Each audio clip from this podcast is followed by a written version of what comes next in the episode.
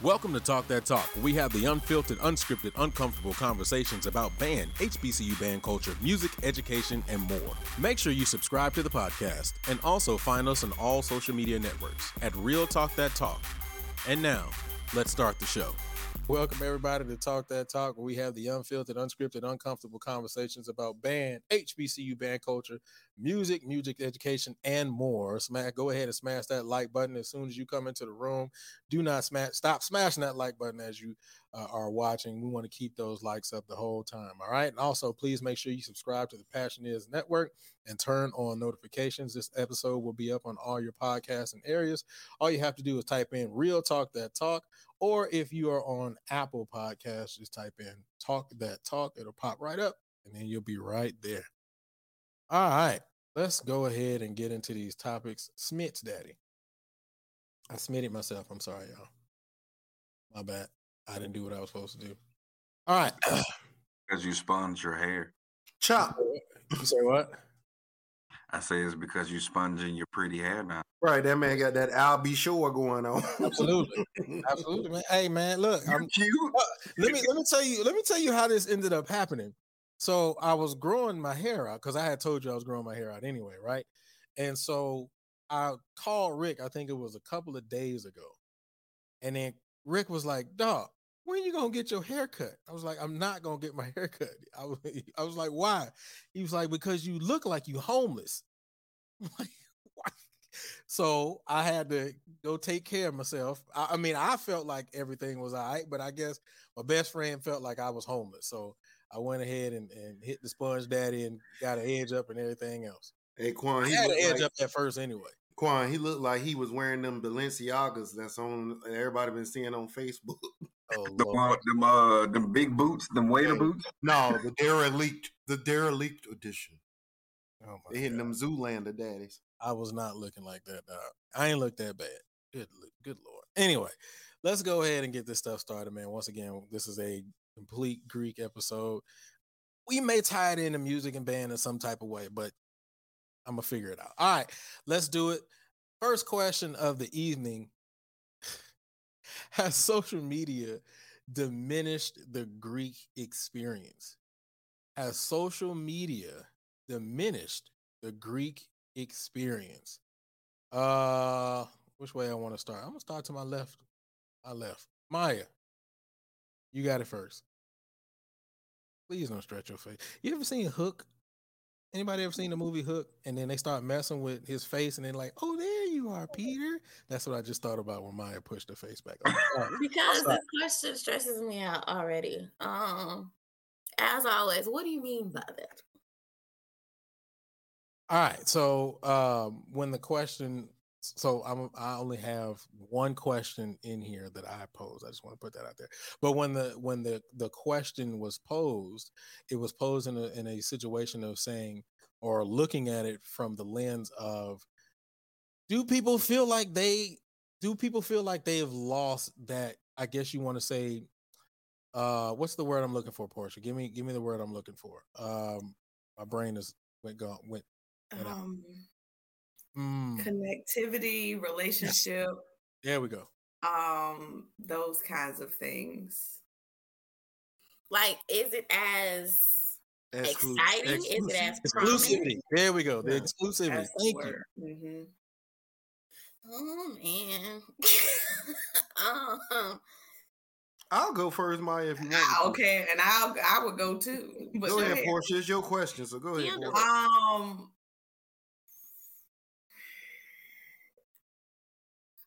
I think it has made it a lot more accessible. I'm gonna say yes and no. Here's why I'm gonna say no. There are still a lot of connections internally being made. Um, at least in my my undergraduate chapter, because I still have a connection to them.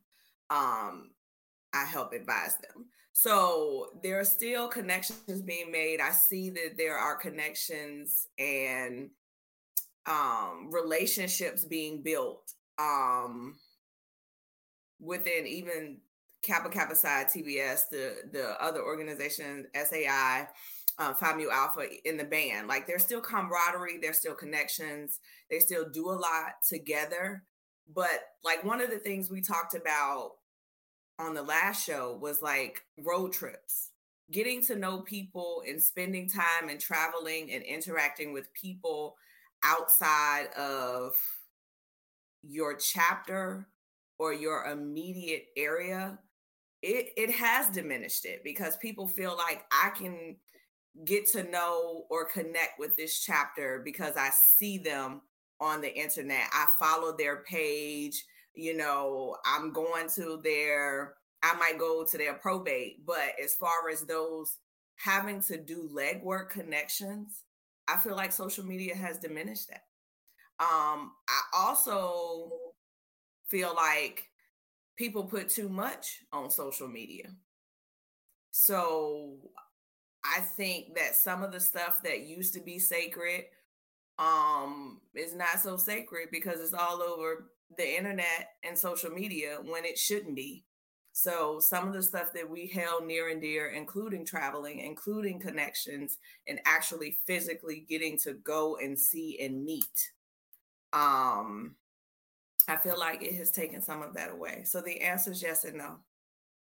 I do think, in a way, it has allowed me to see more of my organizations. Um, because, like, when Zeta chartered the first chapter of Adina.org in Dubai, I think it was a really dope thing to see how they did that whole um, chartering and what they the ceremony they put on and all of that was really dope. I never would have seen that if it wasn't for like social media, but my answer is yes and no. There's some pros and there's some cons. All right. Quan? Yes. Oh, well, no, because Rick said he wanted to hit it. So, all right, you good? Okay. Quan, has social media diminished the Greek experience?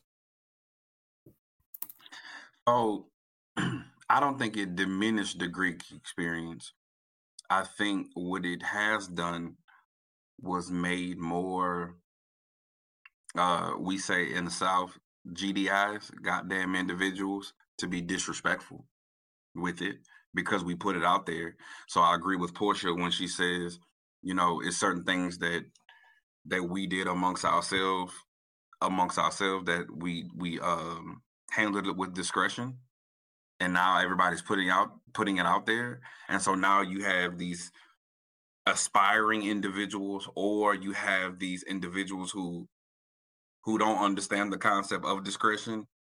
And they just put it out there like i mean there was a recent situation uh i believe a week or two ago where they had a uh, Sarah uh she was a member of Alpha Kappa Alpha. She was a high school student. I'm sorry, she wasn't a member she was a high school student. It's like she dressed up, you know, throw the pinky up and everything.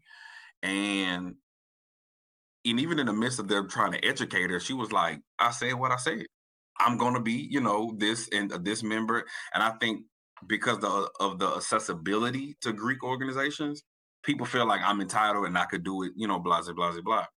Um, but that still doesn't take away from your experience, right? Um, but networking is easier now because the, the truth be told that's the whole purpose of being in the organization is to grow as an individual but network you know what i'm saying so i think it has its pros and its cons but i also think where social media has diminished it now we are trying to tear each other down when one falls short of something that's that's what I see. So, for example, if if it's a hazing allegation, if it's uh something happened where just say uh somebody slips and falls, like that's magnified more instead of uh acting like real talk we gangs with different colors you know and i and i see that like greek shenanigans and different things like that sometimes it goes too far you know what I'm saying? But and sometimes I, I sit back and think like if our all of our founders were still alive, um, what would they say about how we're acting, you know, with these organizations that they established for the purpose of bettering the African American community amongst us? What would they say? You know, um, I think it's great. You know, uh, through this time, I've learned um, Rick, he's an Omega. So I would put him in. I only have a handful of like close, close Omega friends. He's in that group. But the way he carries himself, and I think that's commendable. Um, to to have that, uh, even though he's in a separate org, I can respect him for who he is and what he's done for that organization, vice versa, uh, so forth and so on. All right. Rick, has social media diminished the Greek experience? Uh, I got a couple of responses here because I think Quan and and Portia both have brought up some brilliant points. A lot of which I had, but I want to look at them from a different perspective. I think it depends on your age, and when I say age, when you came in the frat or the sorority. I've been Omega now for 20 years. So for me, looking at how the bros are now online, it's a little discouraging. No, it's a lot. Especially knowing like some of the things like there was nothing like I just use this as a prime example. When we came into Pi we knew that we had certain responsibilities as Neos that we had to take care of. Not just the fraternal side, but the business side, right? We knew every Friday we wore dress clothes because we had to present Omega not only as the Q dogs but as Omega men. We knew on Thursday on um what was it Wednesday we had frat night. That was our mandatory fellowship. These were things that my chapter did, you know, th- that were traditions that were passed down. But we also knew we had to do things like the homecoming and uh, Labor Day tailgate. Those were staples on Norfolk State Camp. Everybody knew at what they people made plans for homecoming. All right, we're gonna get some of that that blue juice from the Sigmas. We're gonna make sure we got that. Then we're gonna hit that sh- that uh, Q tailgate because the Qs feed the whole campus. My chapter used to feed the whole campus. You came to our tailgate, you still in line, you got a plate. Those type of traditions are gone because the younger generation doesn't have the opportunity to make the revenue that we did. Everybody throwing a party now, everybody doing this and that. And so it makes it a lot more difficult for this new generation. And then us old heads, we don't want to get out. We don't want nothing to change from how it was when we were in the chat. Anything that changed, oh y'all, y'all sorry, y'all this or that. So for me, I think it depends on when you came into your particular organization. Um, I also think that I mean these are the neg- this is the negative sides, right?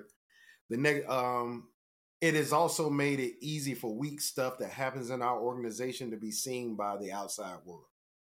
One of the weakest things I, that I, I think I, I see online and it boils my blood is every other week I'm getting somebody denouncing their letters on Facebook.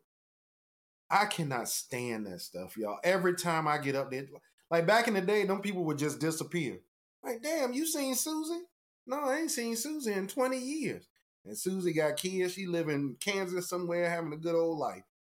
Now everybody, oh my Jesus. Let me tell you about my Jesus, y'all. Oh, yes, sir. My Lord don't like these ain't Christian organizations.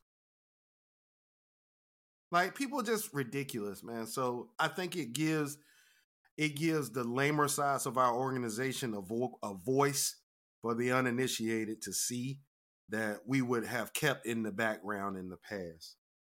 Um, but there's some positive sides of it too. For me, and I did, y'all, I did this literally last week. Uh, we know this has been around probate season. I went online and I watched some of the probates from Howard, all the alpha chapters at Howard. So I watched the Sigma probate, I watched the AKA probate, and the Q's probate.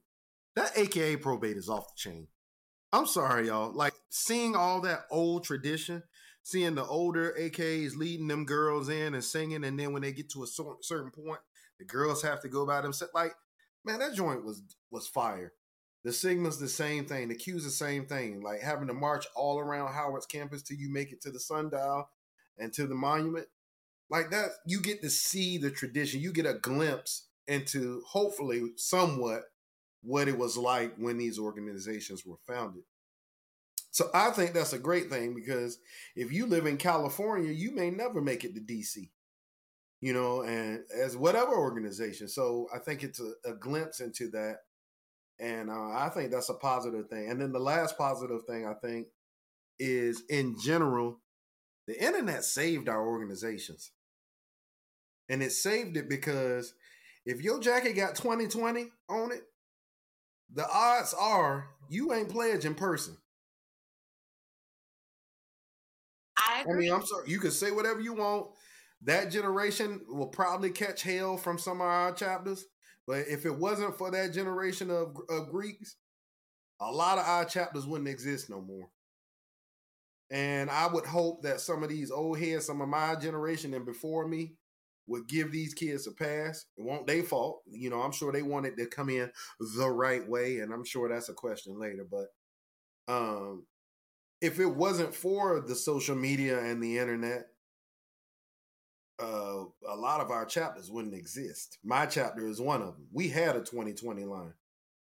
All right. So at the end of the day, well, we don't exist anyway. We going from another mess. But anyway, um, yeah, 2020. Kudos to y'all, man. But let's not just always. I think it's easy for old heads to bash the young people because they didn't necessarily do what we did. Won't know social media when I was in there. I probably would have been the king of social media back when I was in school. You know what I'm saying? I was the president of Omega. I was in the band. I was doing all these things. Like, she, I would have enjoyed that life. So for me, I think it depends on what generation, because for them, it's normal. They learn hops online. I had to go to that particular school. My favorite hop in Omega is a hop called Cadillac. And I had to learn Cadillac from Kentucky State at the Clave in Arkansas in 2006. It was a hell of a night. I enjoyed myself thoroughly, but I had to get good first. We was all out there talking, and then we was all out there hopping.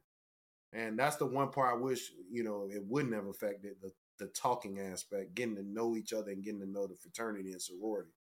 But um, yeah, it depends on your generation. That's it. Yeah, I think that last part that you said to me kind of goes back to that road tripping conversation that we had. I mean, it does, but the, the the part about it though is I tell Neos this every single time a line crosses into any organization that I'm in. And we all say this, right? It's harder on this side than it is on the other. As a Neo, your chapter is going to take it harder on you than any other chapter will. Yeah, some brothers will pick on you and all that stuff.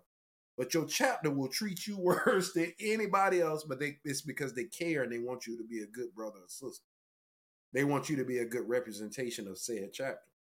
So yeah, the the talking piece is important because I think everybody should get more enthralled in the information of their organization. But at the end of the day, we all know there's there's what they say there's levels to this. You got some people like me. I saw Omega at the highest level.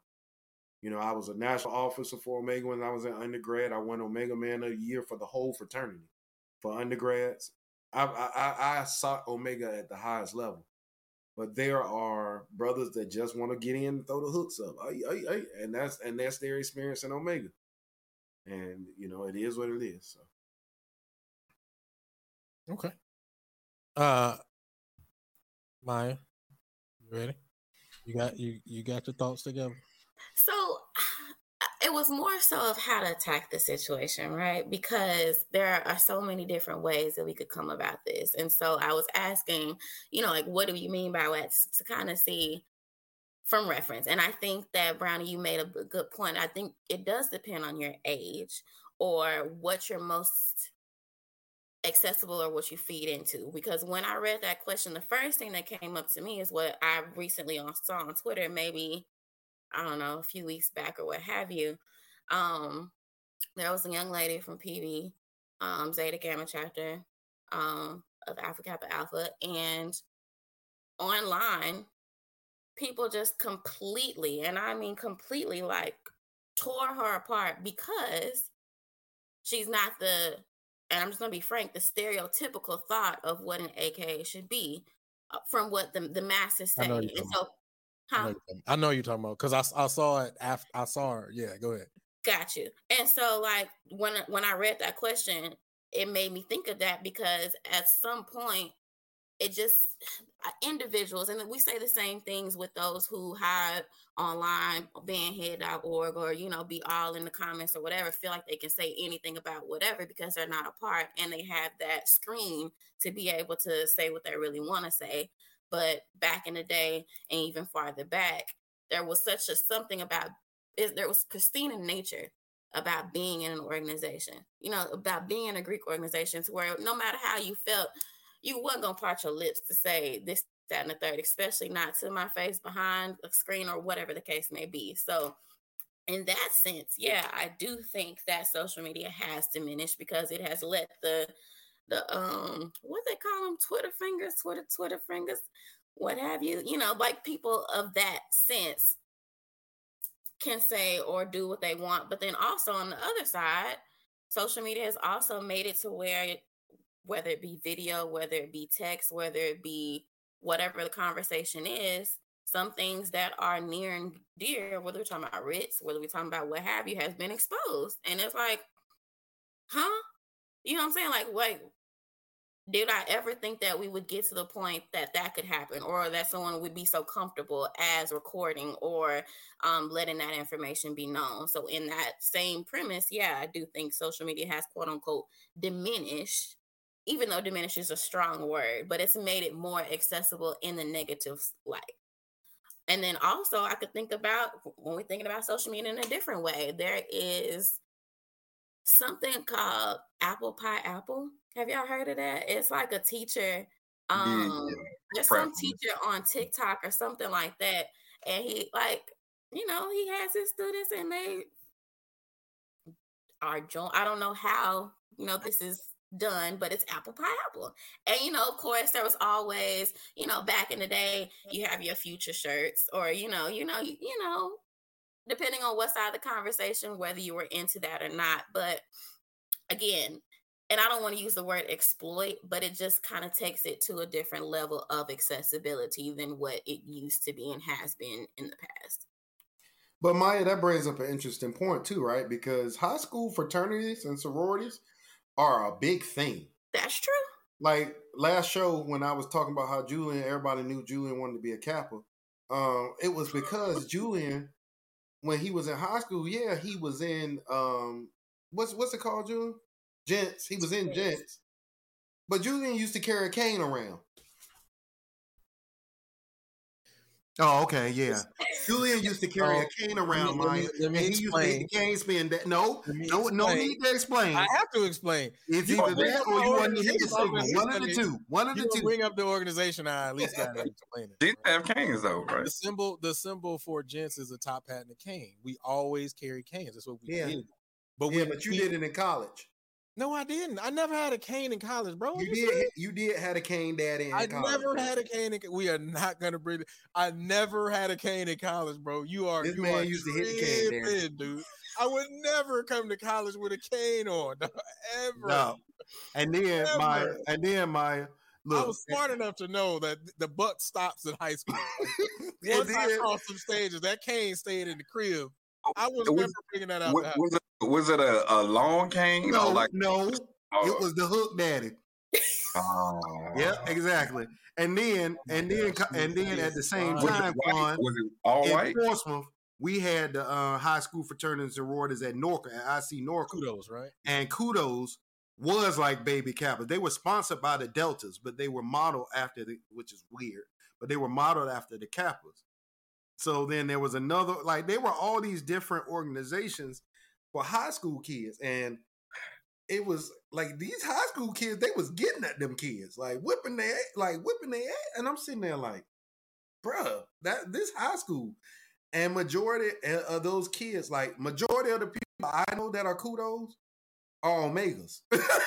like to this day, most of them are omegas. But in high school, that was like a it was a popularity thing. You know what I'm saying? Like being a part of something. So Maya, that's a that's a really interesting point. I will tell you this: most of most everybody, at least that I know from my chapter of Gents, became alphas, except for I think one or two people. I think one became a Kappa, and another one became a Q. But um, that real. yeah, I, I would I will tell you this, and, and and Rick, you're absolutely right. I got my drug in high school. like when I tell you pledging I, am I'm gonna quickly just tell this story because he's not lying. Like first, so first of all, my brother was a gent, and uh, he did gents, gents in at Sharpstown High School back in his day. And then when I came over to Willowridge, my brother was a gent. I looked up to my big brother, so I wanted to be a gent too. I was like, man, that Jones cool. Uh, but when I got online, and I pledged twice. I pledged twice for gents. I pledged one time, and I did two weeks. And then after I did them two weeks, I ended up not crossing. I ain't gonna tell that story. But then I came back and pledged again uh in in 99 um and yeah no i pledged in 99 uh but when i when i pledged when i tell you man like bruh that's when i first learned if that's when i first learned invictus that's when i got the experience of a lot of things yeah i yeah after i crossed that's when i was doing a lot of cane spinning i was i was sweet on the cane i ain't gonna lie but i ain't gonna say i wanted to be a Kappa either uh, but my point is, yeah, I, I, mean, Rick is absolutely right. When we are younger, and and these younger kids, I mean, it, it is kind of like a popularity contest, but I, because for us, like when I was in high school, we had, I think it was five other organizations. It was Gents, Esquires, Da Vinci, Fermata, and I can't remember the other one. It may have been just us four, but for us, we had step shows. We we did the airtight step shows every year, and it was like the battle of who was, you know, the top dog in the city, the top dog on your campus. And, you know, for us, Gents and Esquire was going back and forth for years. And I think I don't know if it's still prevalent today, but I know for us, I mean, Gents was started in 64. Esquires, you know, claim they were started in 62. We don't know. But uh, you know, so we there is history there uh, and so, like I said, it, it's years of us going back and forth. So uh, I, I, think Rick is absolutely right. I think that that it, it, does start at an early age, and our founder was an alpha. So that's kind of where it came from. Just like you were talking about the the apple the apple pie babies. It it, it if if I don't know if anybody listening to actually watch the story of how that happened, but it was he came in, I think was with a shirt on. Right. He was trying to say, well, this is my fraternity, Alpha Phi Alpha and they heard apple apple pie alpha alpha, alpha alpha. yeah so and and that's how you know it came to be but i also think that you know that is kind of where that energy kind of starts from i know that's kind of where it started for me and so and i got and and, and it's funny because i ended up finding out that there was gents in middle school and i was upset because i was like what? Like y'all pledging them babies? Like nah y'all y'all took it too far but but i mean their the inspiration comes from somewhere you know and i think that now when you have social media that is so prevalent today that you know and a lot of these kids that's that's what they live on that's what they know you know we were born we were born at a different time where social media wasn't a thing. For us the biggest thing for for us at least was tv that's as far as you got. And if you ain't if you wasn't hitting that tv that is tight. But they're born in this age of, of social media so they get you know and they see these things and they can easily go to um what is it? The, the greek page uh on instagram. Oh, um a couple of them but yeah but the, the one that, that always has the the, the greek video, shenanigans greek shenanigans you can go on greek shenanigans and, and just see a bunch of stuff and and you know be either inspired by it or laugh by it you know what i'm saying and and so i i i agree you know uh rick uh, with what you said. Let me let me ask you guys this question. Uh, as you guys were talking, I'm even like super surface, right? Like you have your little bootsies out there, right? Who have who has taken it and and just ran with it. Um, even something as simple as certain moves and steps. Do you feel like social media has just kind of ruined that as well? But I don't think that's specific to just fraternity, right? because the Bethune Cookman drum major is viral right now. Viral right now. The little foot slide daddy. True. You know what I'm saying? For two months. Yeah. I have, a, but here's the thing. I got a personal feeling against that though. Like I think it's, I think it's kind of cool that you know people are doing it, but I also feel like eh, it's kind of like it's not only just Bethune's thing, but it's the band culture thing, and I feel like it's now just to me, in my personal opinion, been made a mockery of. Well, no, it's not made a mockery of. They just did a poor job of introducing it. If they would have put it out there as something that comes from the HBCU world, it could have been something that was hella good for the HBCU community. But it just came out there because some random guy saw that video. Because I've seen that video of that um, Bethune Cookman drum major doing it. doing it by herself, and it's sweet. That dude was hella smooth with it, but it wasn't introduced as, "Hey, hey guys, this is an HBCU band thing that we are all making viral." Bethune could have made big money off it if they. But that's but that's the thing, Rick. Like when we talk in past shows about protecting the culture, it's like, and I think that's one of the issues, and we could even tie this to to the Greek life. It's just certain things that we put out that we just don't protect, and because we don't protect it, it's now exposed for the masses. And I think people don't understand that a um what a digital footprint is and how la- how long it lasts. It lasts forever. Like when you put something on social media and now, you could put it on up there for two minutes and you think, well, I'm gonna just hurry and delete it. Somebody has already screen recorded it and then reposted and reposted it. And now you have to regret what you posted for two minutes. You posted it two minutes, but now it's lasting 20 years. Well, I don't know because that Gipp interview still ain't made it back on the internet yet, and everybody wanted that. So nah, but people have it though. Like I, I, I, I know. I didn't see the live. I saw the recording.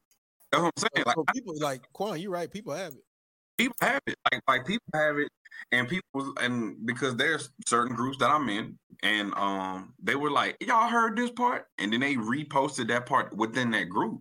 Um, but I mean, I I just think it goes back to protecting the culture. Um, we're not protecting our own, you know, organizations and the Divine Nine like we should. We're not protecting our own band culture. And I hate to say it like this, but for the most part, black culture is just not protected. Period. And but, Quan, I think it's deeper than that, right? I think mm-hmm. it's enablers. Because like I, I, looked in, I saw Bailey is here. Bailey was the first person I saw that posted that high school girl that you was talking about. But she was being empowered by her mama. Yeah. If her mama would have shut that down, it wouldn't have even been an issue. We got we got black Greeks that will put you know, and rightfully so, their child above the organization that they're in. But that doesn't give your child the freedom to do whatever the hell they want just because you in it. Like right. I think Tiffany all the time. What I right. have to, to, be Omega, I don't want my our kids to have to do that. You know? But I also think part of the problem is is that you know, future this or future that makes sense to me. But I see a lot now where you know during black even during black history month they'll put children in official paraphernalia. That's not okay because they're not in the organization. So then they grow up confused. Right. but you know i grew up too oh go ahead portia. I grew up in zeta and i was in all of the youth groups but all of my shirts say whatever level of the youth group of zeta phi beta but the zeta phi beta was small it was not my grandmother would have never put me in anything that just said Zeta Phi Beta. Like I wasn't a Zeta. And that's great that you aspire for your child to be to follow in your footsteps and be in this organization, but you can pay homage with a future shirt. You can, there are different ways to do it. You do not need to be putting official paraphernalia on anybody who does not have those letters. So people are blurring lines because that's your child and that's dope and that's cool and you think you're gonna dress her like this till she become it and that's that's fine. But putting people who are not child or not an official organization uh, paraphernalia is not okay. Just like the day i walked across the stage at henrico high school all of that stuff those t-shirts and stuff stay in a drawer at my parents house in richmond virginia and then when I crossed and became a Zeta, I still wear those shirts now. I don't know why they were so big back then. I can still my Archonette shirts and stuff. I still sleep in them and work out in them and stuff. But I pulled them back out then because it wasn't no thing. But once I left high school, you sh- you shouldn't be showing up to college with that stuff on either. True. Right. Right. Like and the other part of that like too, Portia, is that some of some of these organizations, and I'm just gonna be very vague with this for some of the organizations, it's okay for people to wear your nail but it's in specific situations. And I'll just leave it there. But you have people that don't know that. So I think that, you know, at the end of the day, if a person knows their information the way they should, then in some cases it's okay. But in most cases, like you said, it's not. So yeah, I think it's just exploring that information side again and parents being able to separate being somebody's parent and still the oath and obligation that you took to whatever organization that you're in, that still matters. Yeah, it was a college thing when you were in it, but we all have graduate chapters and lifelong memberships. So yeah. And even even as as we I, I never thought about this, even from the movie aspects. Like there are certain movies in in in Hollywood, they doing it too. I mean, I know it was a big thing with with the, with the person with insecure, but if you look at uh like even uh for our uh, frat brother uh, Jesse Owens, peace be unto him, when it came down to that movie, that dude had an A. That's it. You know what I'm saying? Just to uh, to pay homage to it, him and his uh uh track brother, they had an A. They didn't have no, and, and it's like but we those the uh, producers or whatever respected those organizations. When anytime you see Dr. King and his movies, they only have like a, a, a Egyptian or a Sphinxman, but they don't have the official crest. And when you do see it, those actual members are in. That's the difference. But again, going back to protecting. But then you got movies. With, oh, go ahead, Portia. Go ahead, Portia. I had say, unlike say, you know, she bringing you know, the with the whole insecure thing, like you bring in me and Miss Sanders had this conversation. You bring in, she bring in, uh, what did they say? Recognition.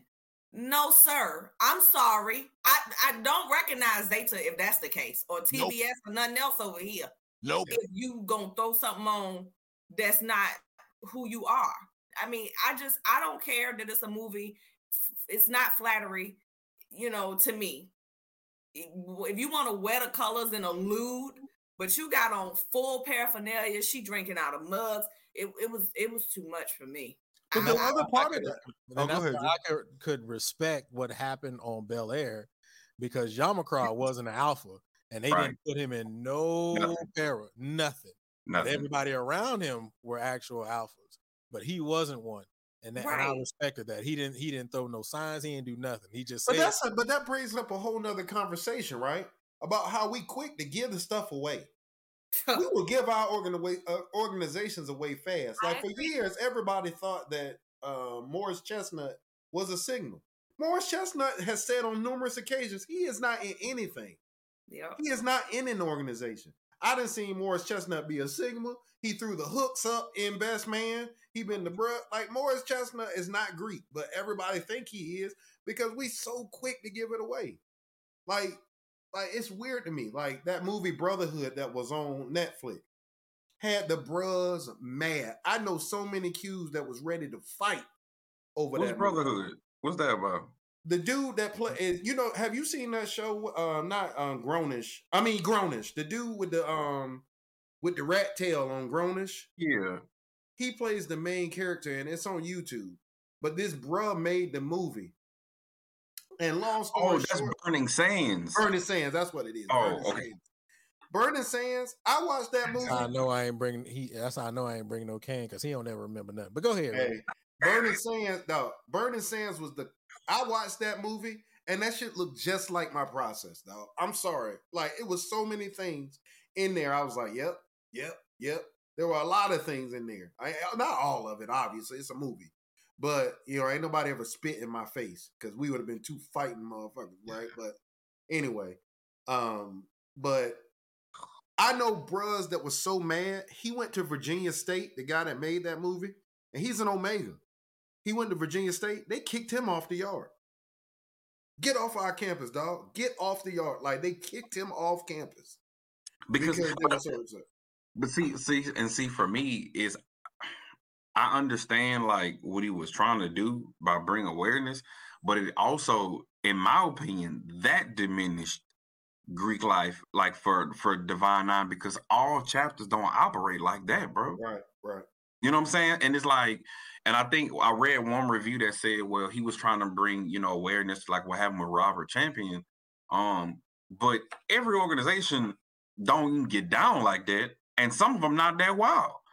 You know what I'm saying? Like, uh, sometimes we go overboard with certain things when it's like, bro, nah, bro, ain't ain't ain't ain't, ain't nobody doing all that. Yeah, that movie. I mean, I enjoyed the movie. I know. I mean, people. I enjoyed it. Me personally. I maybe y'all didn't, but watching it, I I, I got what he was trying to convey it's with that movie. It was triggering. I say that. Hey. All right. There we go, man. Wrapped up the first topic. We went in with that, no problem. All right, let's keep it moving. Welcome everybody to Talk That Talk. We have the unfiltered, unscripted, uncomfortable conversations about band, HBCU band culture, music, music education, and more. Man, y'all go ahead and smash that like that for the conversation that we are having today. We talking Greeks all day today. All right. Also, please make sure you subscribe to the Passion Is Network and turn on notifications.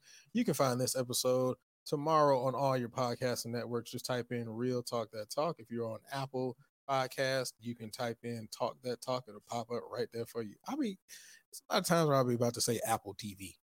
My bad. I'll be about to mess that up. All right, on to the next topic. We say that there is a difference all the time, sometimes in the culture that we experience uh, at HBCUs versus predominantly white institutions. Is there a difference in uh, predominantly white institution Greeks and HBCU Greeks? Is there a difference in PWI Greeks and HBCU Greeks? Quan. All right, this is my truth. Hell yeah, it is. I ain't gonna lie. I don't, I don't, I don't know why it seemed like the PWI ones they feel like they gotta prove a point. like it's like they it's like I don't give a damn what you say. You know I ain't gonna name no chapters, but I'm just saying. I was like, you know what? Uh, wait, hold on. Let me just ask the question: Are you speaking about only Divine Nine or PWI Greeks? Or... All of them. All of them. Well, let me just address this first. When it comes to the uh, Divine Nine Greeks that are on PWI campuses, it's like they try to prove a point. It's like they they pledge, pledge, and and Rick's quotation. They pledge, pledge, pledge, pledge, pledge. To where it's like, you know what? I'm certified as a teacher. I need to get up out of here. You know, it's one of them. But I've also seen, you know, uh, you know, them show love and have to stick together from a Panhellenic because it was just them. So when it came to like social justice aspects, it's like all they had was them. Um, I've seen campuses where uh, when the George Floyd situation, those black Greeks was like, hey, we got to look out for each other when those non uh, Divine Nine organizations was like, well, we don't understand what it is. But they had to stick together because they all they had. Um, when it comes to the PWI Greeks, they just different, bro. Uh, like they they just they just different. Um, I don't know too much about them. Like I say, the ones that I've seen wasn't the best. I think it was an organization I first was introduced that was outside of the Divine Nine. It was called uh I think SAE. And it was literally on the news in Oklahoma. It was like uh uh we don't want no niggas in SAE, uh something something and it went viral. Um but then when you look at look up the history of that organization, they were made from Confederate soldiers. It's like damn and you have certain like presidents that came from him. It's like, so what purposes and precepts you was built on? It's just different, bro. It's just different. You know, sometimes the how can I say it? Um, like the fraternal play that they operate in, you know, like the they they friendly friendly. It's like I ain't that friendly, bro. You know, I'm not gonna be wrestling with with uh. You know, um, just just not they're just different, bro. And I feel like they're culture vultures because when they try to step, I'll be like, well, where you get that from? So, yeah, it's just different. All right, Portia, is there a difference between uh, in PWI Greeks and HBCU Greeks? Absolutely. I can almost meet people and kind of tell it's a certain way we kind of operate.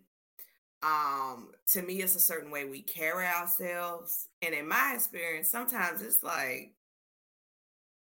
mm, where'd you cross? Uh, um, like the example I gave last time when they came to our yard, didn't speak to nobody, didn't really that was they were from a PWI school. Um, and it's just certain even when it comes down to party hopping or strolling or whatever you call it, it's a little different. It just um I had an experience where, you know, a PW out here locally was like, teach us all your hops. Mm.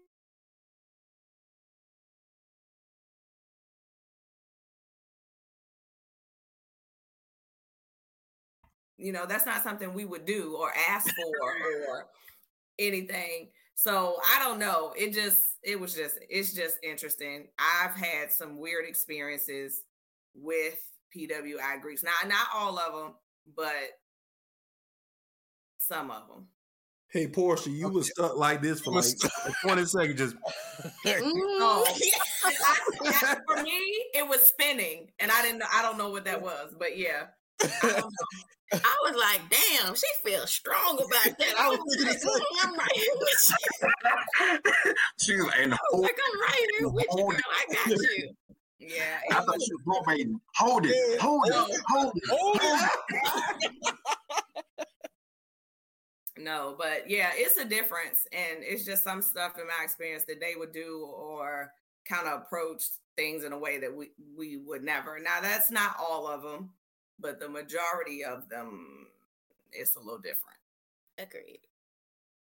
Uh, absolutely. Uh, uh, Chuck, before well, before, Rick, before I get to you, Chuck, you are absolutely right. Troy State KK Psi used to get down back in the day. I remember that. Uh, all right, Rick, is there a difference in PWI Greeks and HBCU Greeks?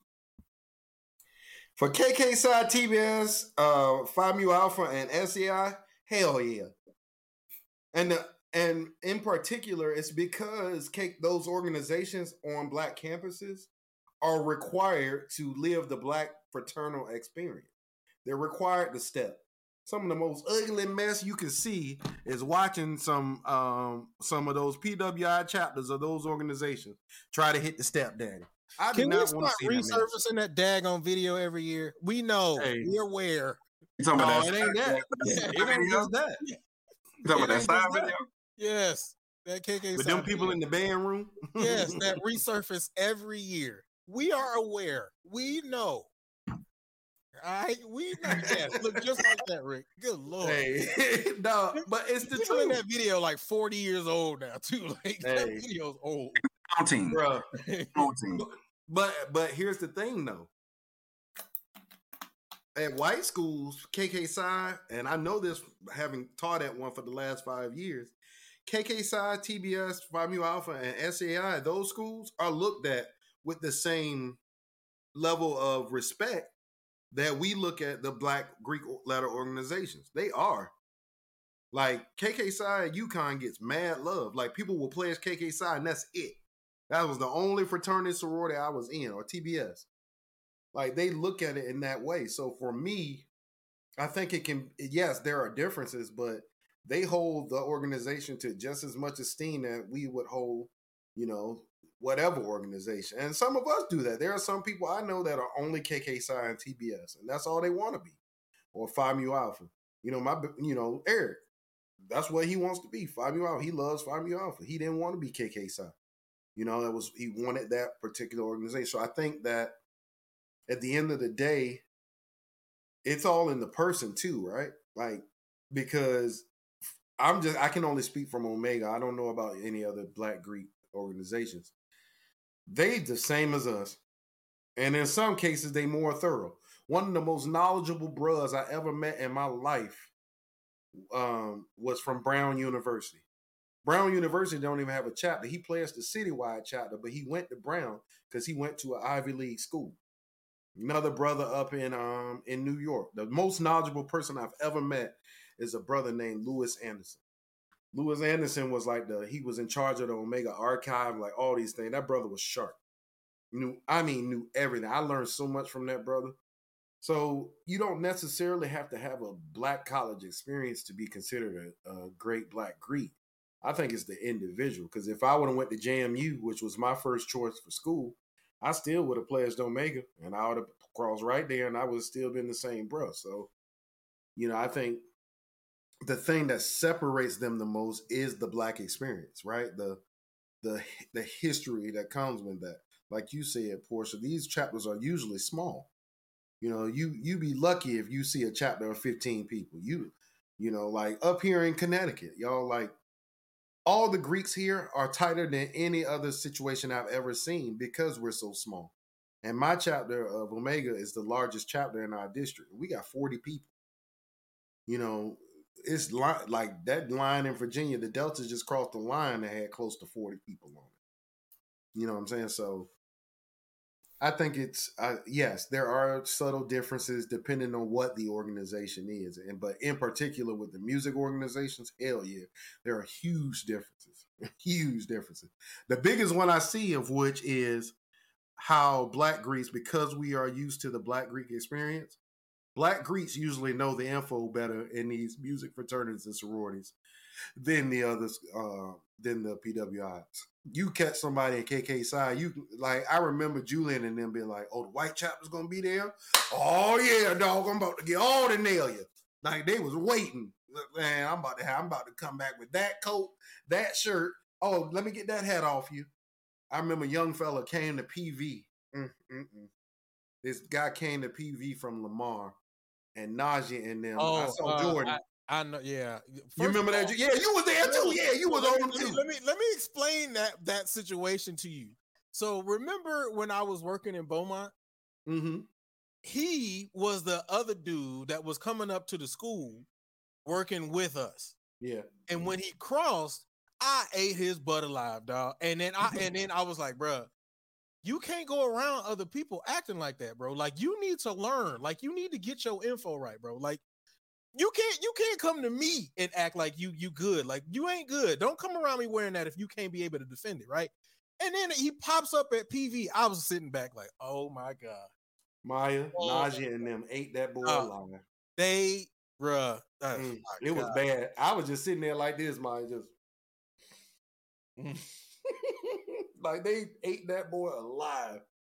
So black Greeks at white schools, make sure you on that info. Because when you come around your black counterparts from black school, they on your ass. ASAP. It ain't no ain't no hey brother, how are you? No sir. What you know? Come on, let me holler at you. Come here. But, can I but can I say this? And and this is from my experience being in being as a brother of PMA. One thing and I and I say this to the to the general president. One thing going to TMEA, bro, you be seeing the white brothers and they you see the shirt on, they won't even speak. Some of them. Like, like, and I think and I think that's why sometimes as African Americans we we develop that attitude like, man, we won't fuck with them then. Because like you know, like you know what I'm saying? Like there's no way as an Omega you see another Omega. I don't give a damn way y'all at. And you're not going to approach that brother. You know, for all of us that that are uh, divine nine, you see another Zeta. I want to make sure I do it right you know, if I mess it up, uh, you're not going to see another Soror and then you don't speak. Same thing for Maya. You're not going to see another Tau Beta Sigma sister and then you don't speak. It's like, but for us, like for for PMA, yeah, uh, I, I, I, was, I was gonna wait till you finish. That is a fraternal thing because them chicks be hitting it quick. Oh, I don't feel like it. Yeah, my wife, I get on my wife nerves when I be when she see another Omega because she know that oh Lord, we're gonna be here for a while. Yeah, yeah, yeah, yeah, yeah. But here's, but a, but here's the, the ladies. Oh, go ahead. Go ahead. The ladies, the ladies, and they'll see. I don't feel like it today. We we good. Come on, let's head on out. But see, Quan, I, think, I think too with with music Greeks specifically, I think that's a relatively new thing too, because and the only reason why I say that, and and I can only go off of the experiences that I've I've had when my wife texts me.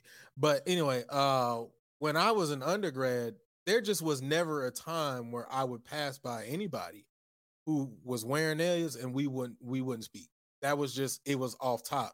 The first time that I went to um, the Honda Battle of the Bands in, in 05, even seeing PMA, like they didn't walk past each other and speak. It didn't matter if he was black, white, or whatever. They were going to speak to each other. It's only now, like I've watched KK Psi walk past each other and not say anything. I've watched Phi Mu Alpha walk past each other and not say anything. Like I, I think it's a really relatively new thing. That's just my my personal opinion. Right. And so and so for me, that's why I said after I've been in uh I've been PMA since 08. And I think the difference is at Honda, some of those, not saying all, but some of those white counterparts that's in that fraternity, they understand somewhat of black culture if you go into Honda. Like you know this is black bands, you feel me? But when you're at a convention and you, bro, you see PMA going straight across, they'll like look at you and like walk past you like it's nothing. But then you'll see each other at the step, the step sing that we do. And then it's like, it's like, hey, like But like, why, why, like, why, why are you acting like that? Because the whole point of the fraternal experience is your ritual was exactly like mine. That's what makes us brothers. You know what I'm saying? Um, and our obligation binds us together. That's the whole point.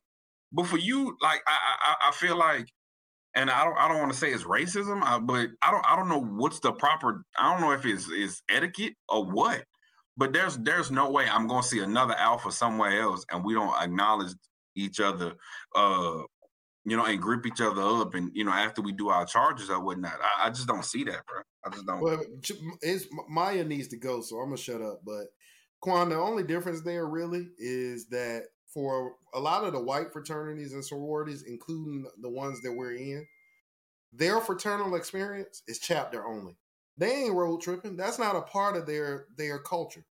You know, for them, it's I pledged TKE at at University of Memphis, so that is that is TKE for me. University of Memphis. They don't go to national conventions. Some of them, you know, that's not even a thing for them. So I think for I think that's the biggest thing. Go ahead, Maya. I'm sorry. No, no, it's fine. I'm used to it. No, I mean, okay. To answer the question, yes, party man. Go ahead, go ahead, Maya. You said what?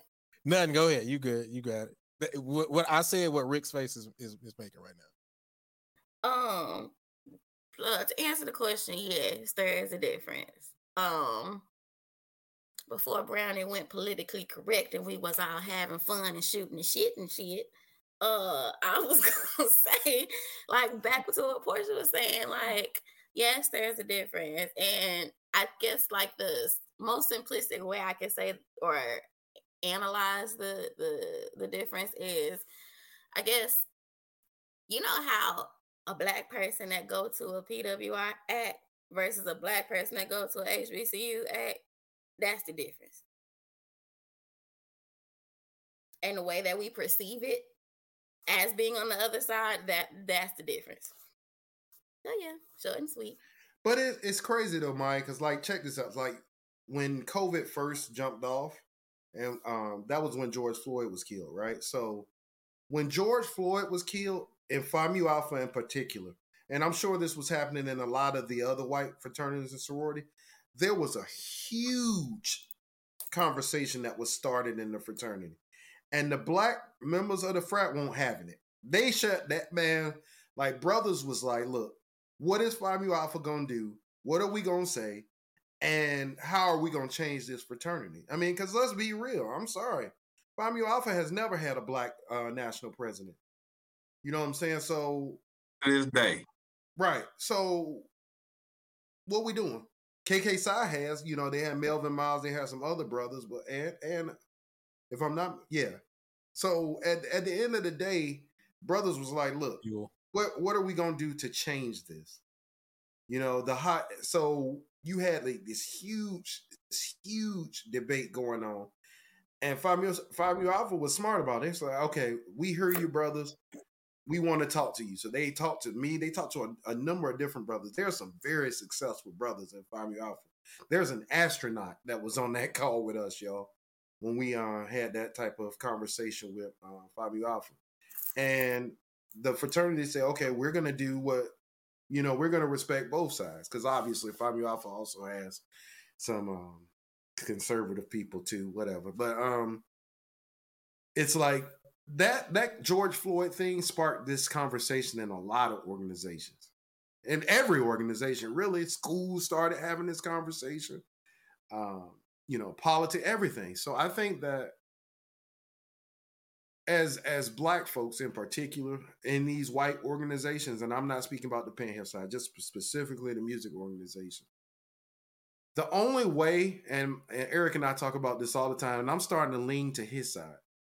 The only way you can af- truly affect change is to have a seat in the room. You can't stay on the internet and complain about how terrible something is, and then when somebody approaches you to actually try to make change, all of our, you know, the African American members, you know, we we got to get people in the room. And we can't be arguing, oh, that ain't the person that represents me, or that person ain't. I, let me go find. No, as long as there's somebody in the room that we have similar interests, we want to see the same things in our organizations. then put your efforts and your support behind those brothers because they didn't have to do it. You know, like at the end of the day, we could all denounce our letters and Phi Mu Alpha would be just fine. KK would be just fine. TBS, all these organizations. They'll bring a couple more white brothers and sisters in. Like UConn, we call some 10, 15, 20 people online. You know, like there's a lot that goes into that. So I think that at the end of the day, as black members, whether you're at a PWI or an HBCU, live your creed, man. That's it. But uh, and I, mm. not to get too off topic, but I just feel like when it comes to like the Fab Four though, and this is this is what I've seen. Um, when it comes down to suspensions though, them suspensions be egregious, bro. For some of the same things that our counterparts do, like they get slaps on the wrist. They give these black chapters death sentences, like no chapters, like no no process for 10, 15 years. Like I I I mean, we could talk about this a lot because you know we're in like we see the best of both worlds of being in uh you know the pan hell as well as these music organizations. And i ain't gonna lie man sometimes they do us dirty bro they do us dirty. And it seems like we have the zeal to make sure that we live those precepts according to what our founders and uh wanted but that's just a whole different story man all right cool Cool. Let's keep it moving. Woo. We getting deeper and deeper because this next one's going going sting a little bit. All right, welcome everybody to Talk That Talk. We have the unfiltered, unscripted, uncomfortable conversations about band, HBCU band culture, music, music education, and more. And y'all go ahead and smash that like daddy. Let's get these likes up. All right. Also, let's please go ahead and subscribe to the Passion Is Network and make sure you turn on notifications. This episode will be up on all your podcasts and networks tomorrow. All you got to do is type in Real Talk That Talk and it'll come right up for you, except for if you go to your Apple podcast, type in Talk That Talk and it should pop right up to the top. All right. Next topic. Start with Portia. I'm just go ahead and just let you know off top. Oh Lord. Do you believe hazing has its benefits?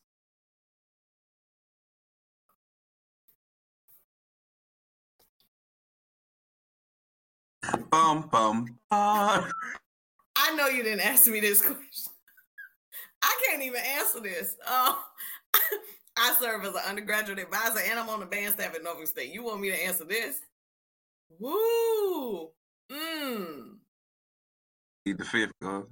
What's hazing? Yeah. Um. I'll tell you what hazing is. Hazing is what I went through when I was in high school. I can tell you that. Yeah, it sounds like it. I didn't have So maybe you should answer the question and says you the one. right. Well, Oh, uh, we ain't we ain't tossing them. Is Rick stuck?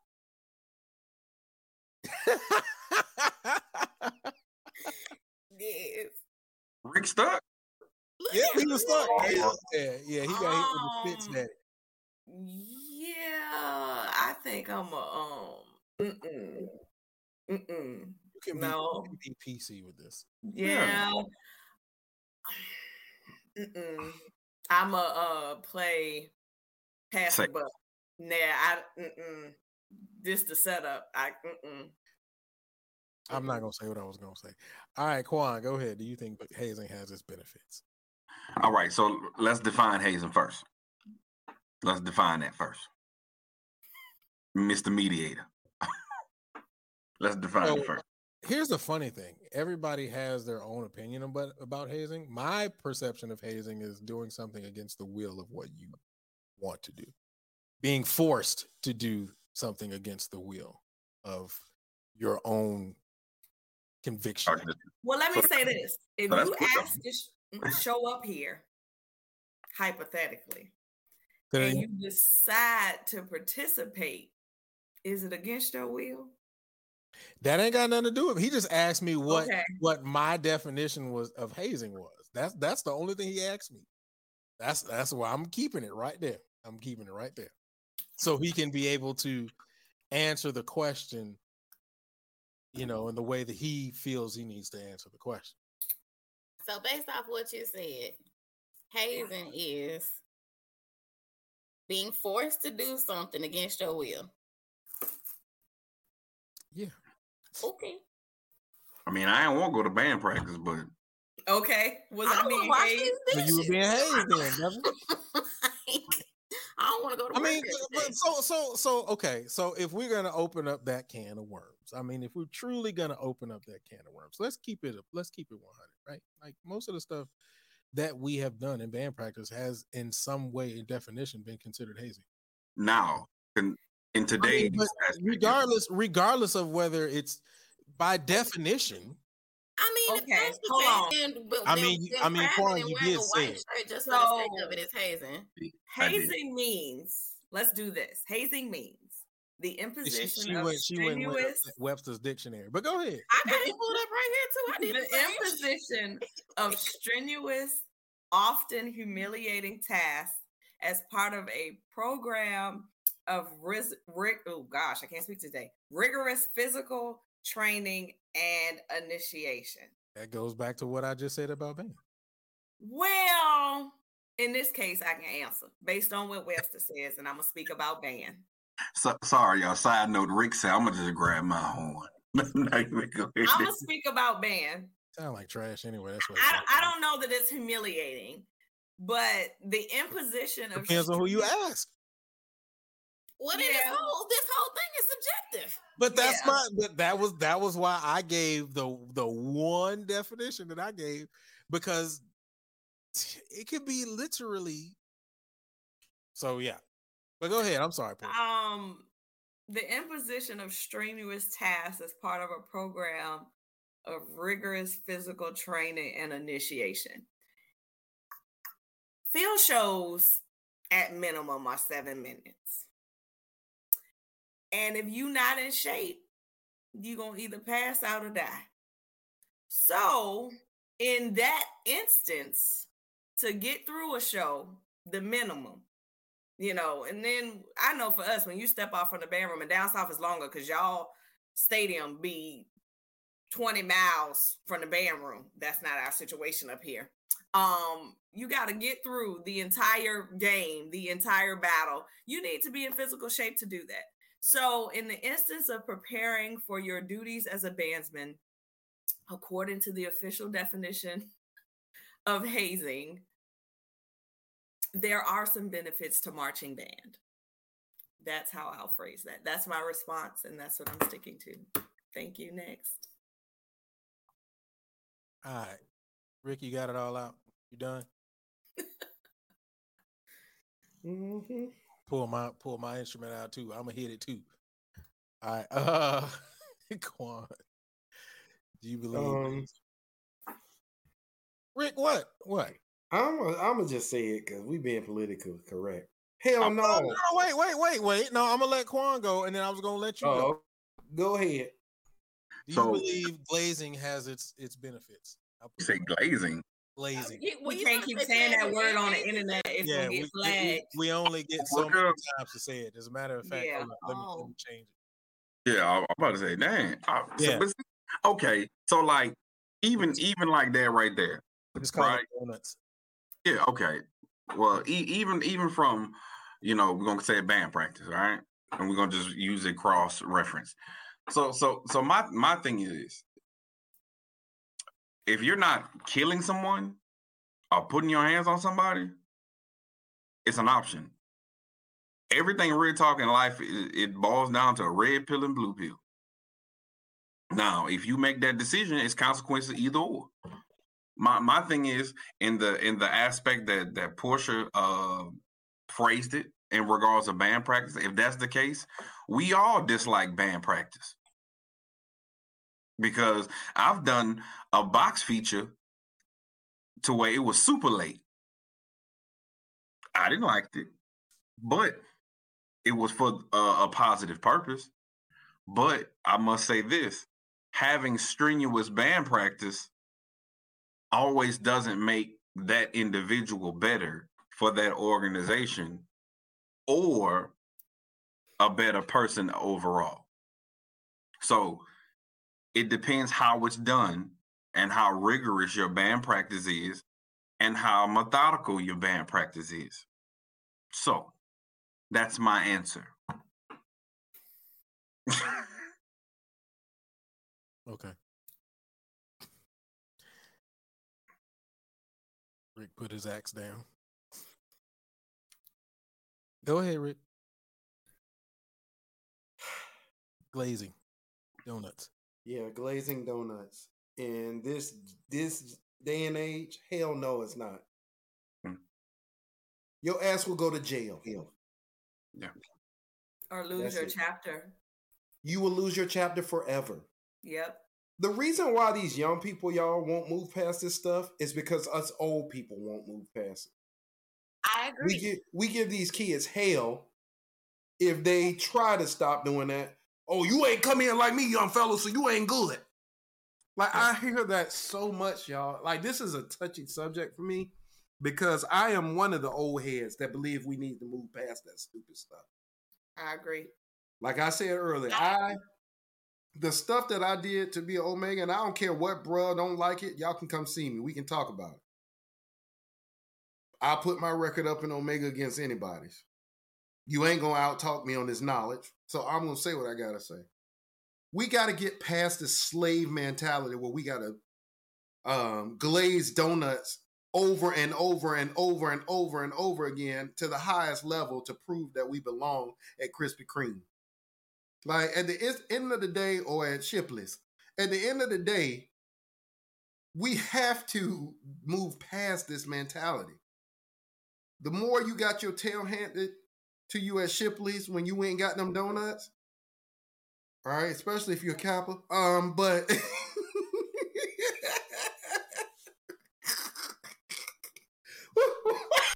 I'm sorry. Oh Lord. Oh my God. But the same way you did all those things, that doesn't make you a great member of your said organization. It doesn't. Some of the worst bros I ever met in my life And are the people that not went the hardest online. And I most of them not active. My- Like at what at what point as black people do we say, okay, working hard for something, yes. Having to know your information, yes. Having to hand some having to go to the Shipley's to prove that I belong, no. Like we gotta move past that. That's with band, that's with everything else. Somebody told me this before, and I truly believe this. People that do things like give kids laps and push-ups and all that stuff at band practice because they can't get the kids to do what they want. Those are the people that are teaching from an old school style of teaching. They have no techniques to move to something else. I can't get you to play this note together with actual information. So run to the flagpole and come back. Like we gotta move past that. And the only way we're gonna do that is if us old people say, you know what? Yeah, I did it, but just because I did it, don't make it right.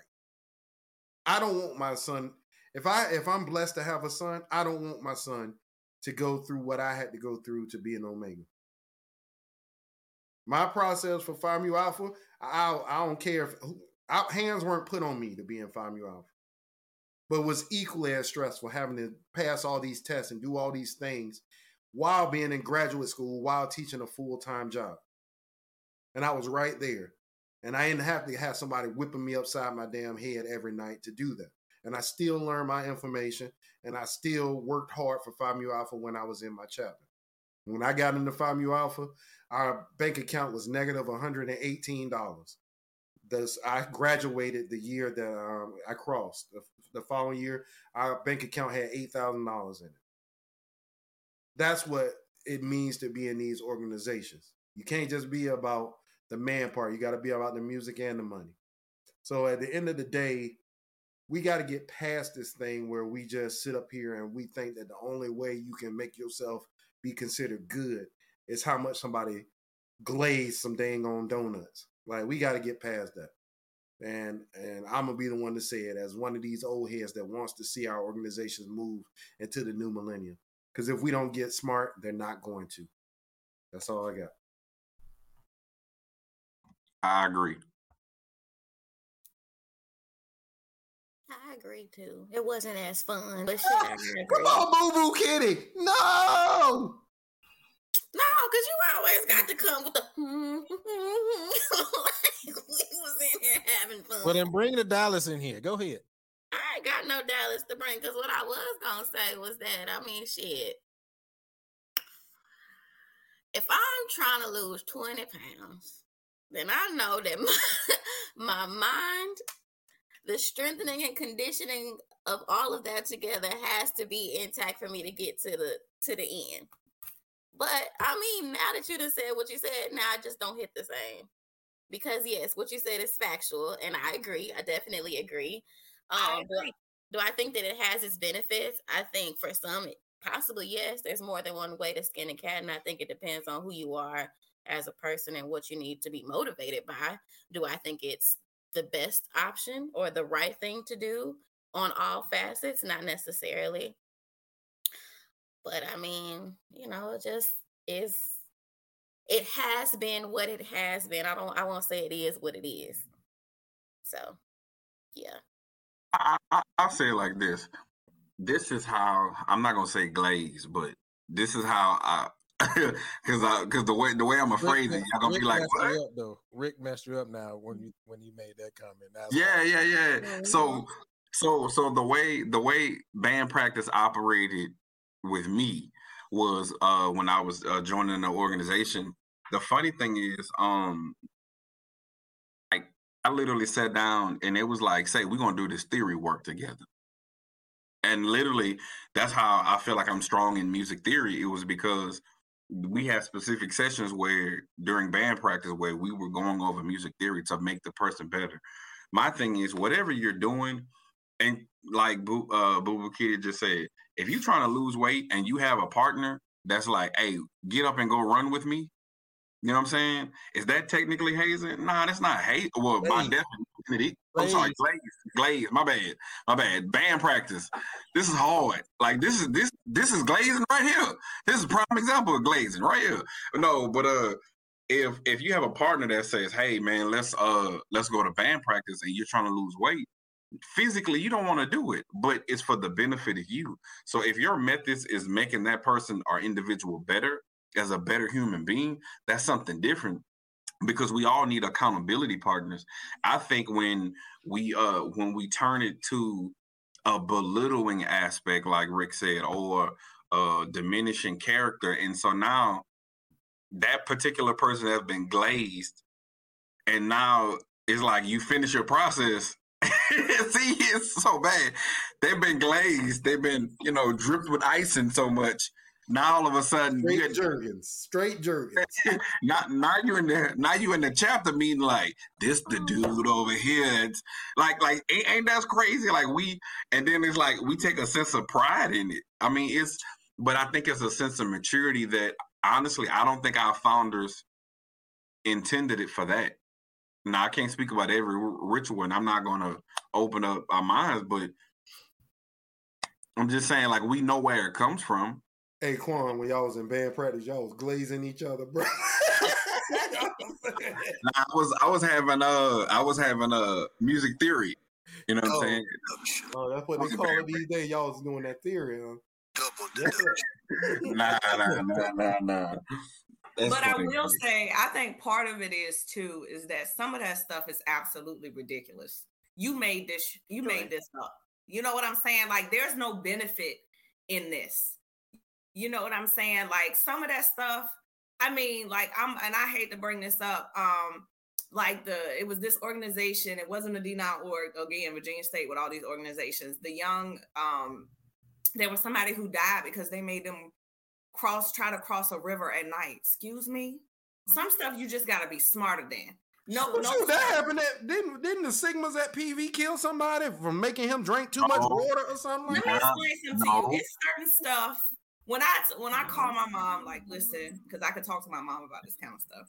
Hey, I got that call. She was like, I'm gonna tell you right now, as a woman, and I know you've always been strong-willed, but you need to decide what your limits are and stick to them. The reality mm-hmm. is nobody can help your organization if they dead. That doesn't make any sense. I don't understand how some of these people thought that some of this stuff was okay. And the reality is, and I've had to Rick's point conversations, you know, because sorors would say to me and the other advisor for Zeta Gamma, like, you know, well, da da da da da da da. And I'm like, I'm sorry, do you want a chapter or do you want that? Like you gotta choose because it's not it's not going to be the same way. Now we'll be 60 on December 1st, the chapter, but do you want to see another 60? Like these, it's not the same. It's not gonna be and anything that's not evolving, changing, growing is dead. It's not gonna be the same way. I want in in 60 years, if I get to see 60 more years of life, for my chapter to still be here. I want other people to be able to come to Norfolk State and have that opportunity. One is not worth the other. And I don't mean no harm. And I tell them all the time, I don't know what I don't care what you heard about me, who I used to be, or all that other stuff. I'm gonna tell you right now, Zay's not paying no bills, babe. I get paid by Anthem. All right. So y'all do something crazy if you want to. I'm gonna throw you under the wheels. Whoop.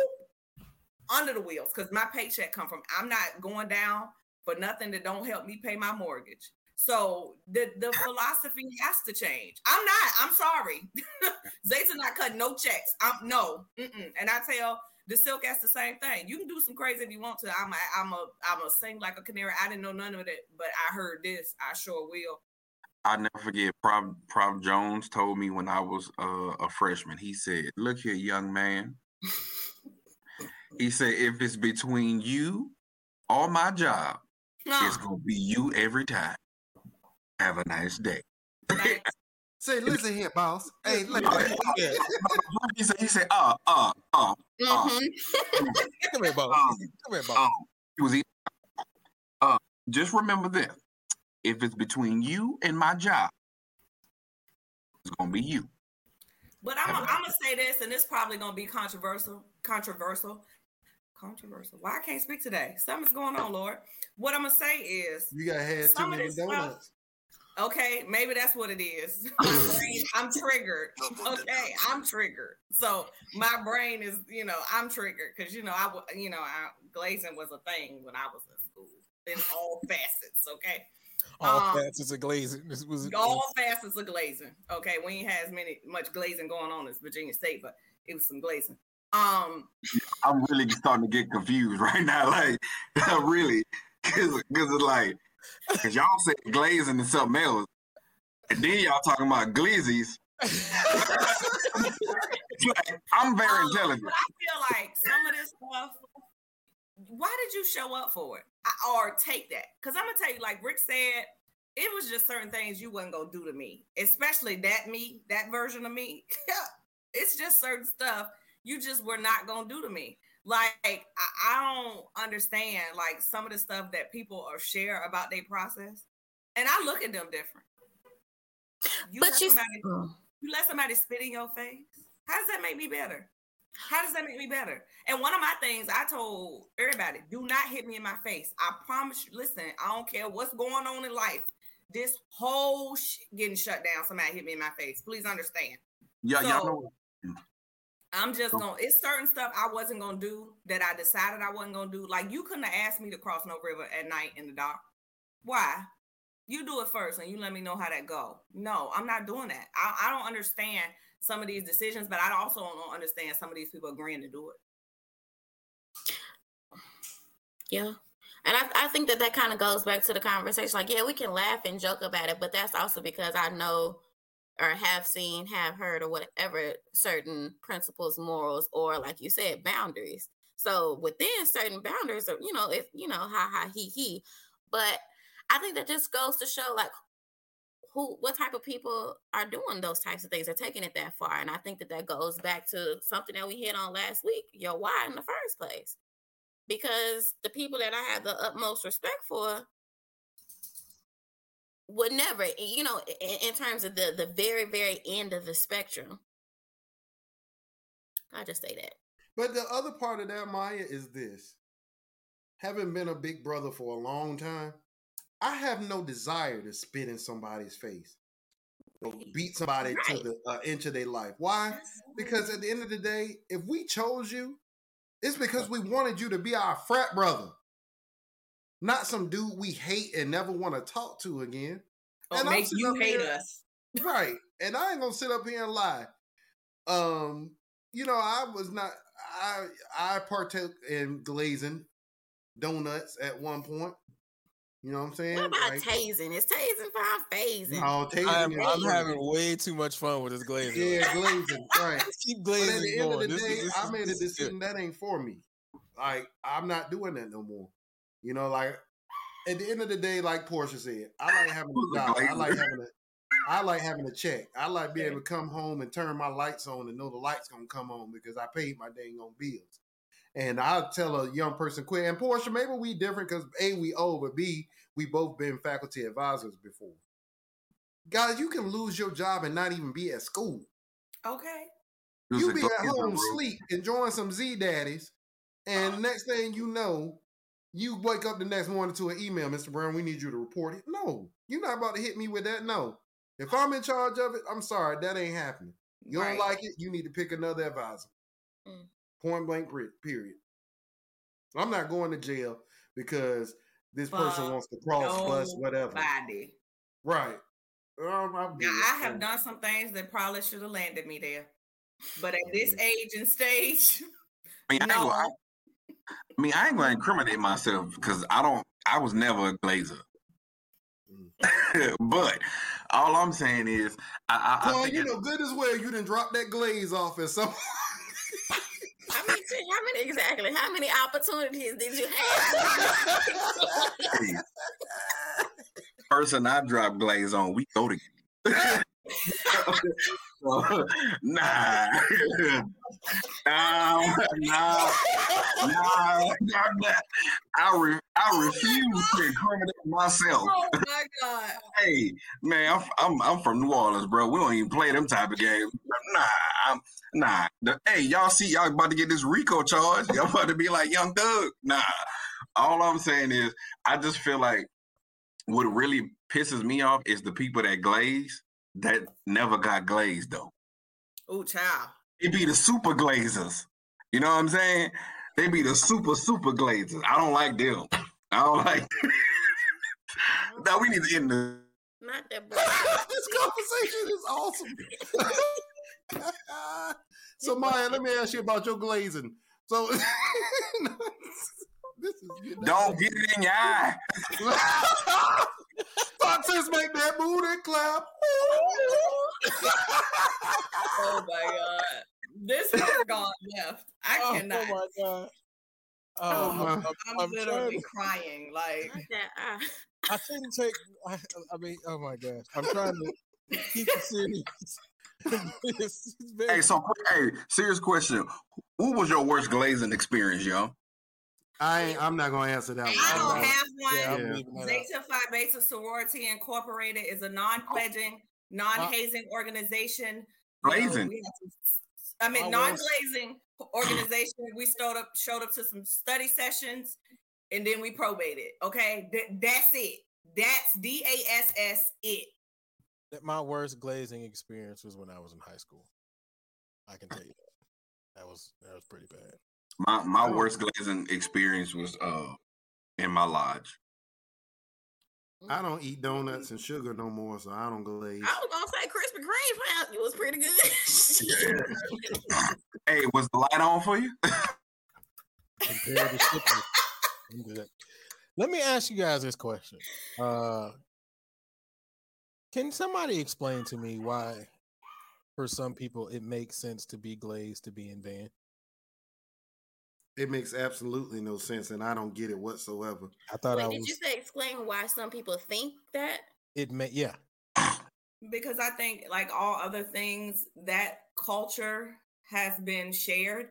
I mean, drumline, my whole high school band went to go see that. Um, and that experience was conveyed. And then again, people tell stories about wow, to get in, you know, the Legion, I had to do this, or to get in that, I had to do this, or you know somebody coming from your high school and you tell them get ready because it's gonna be like this and it's gonna be like that.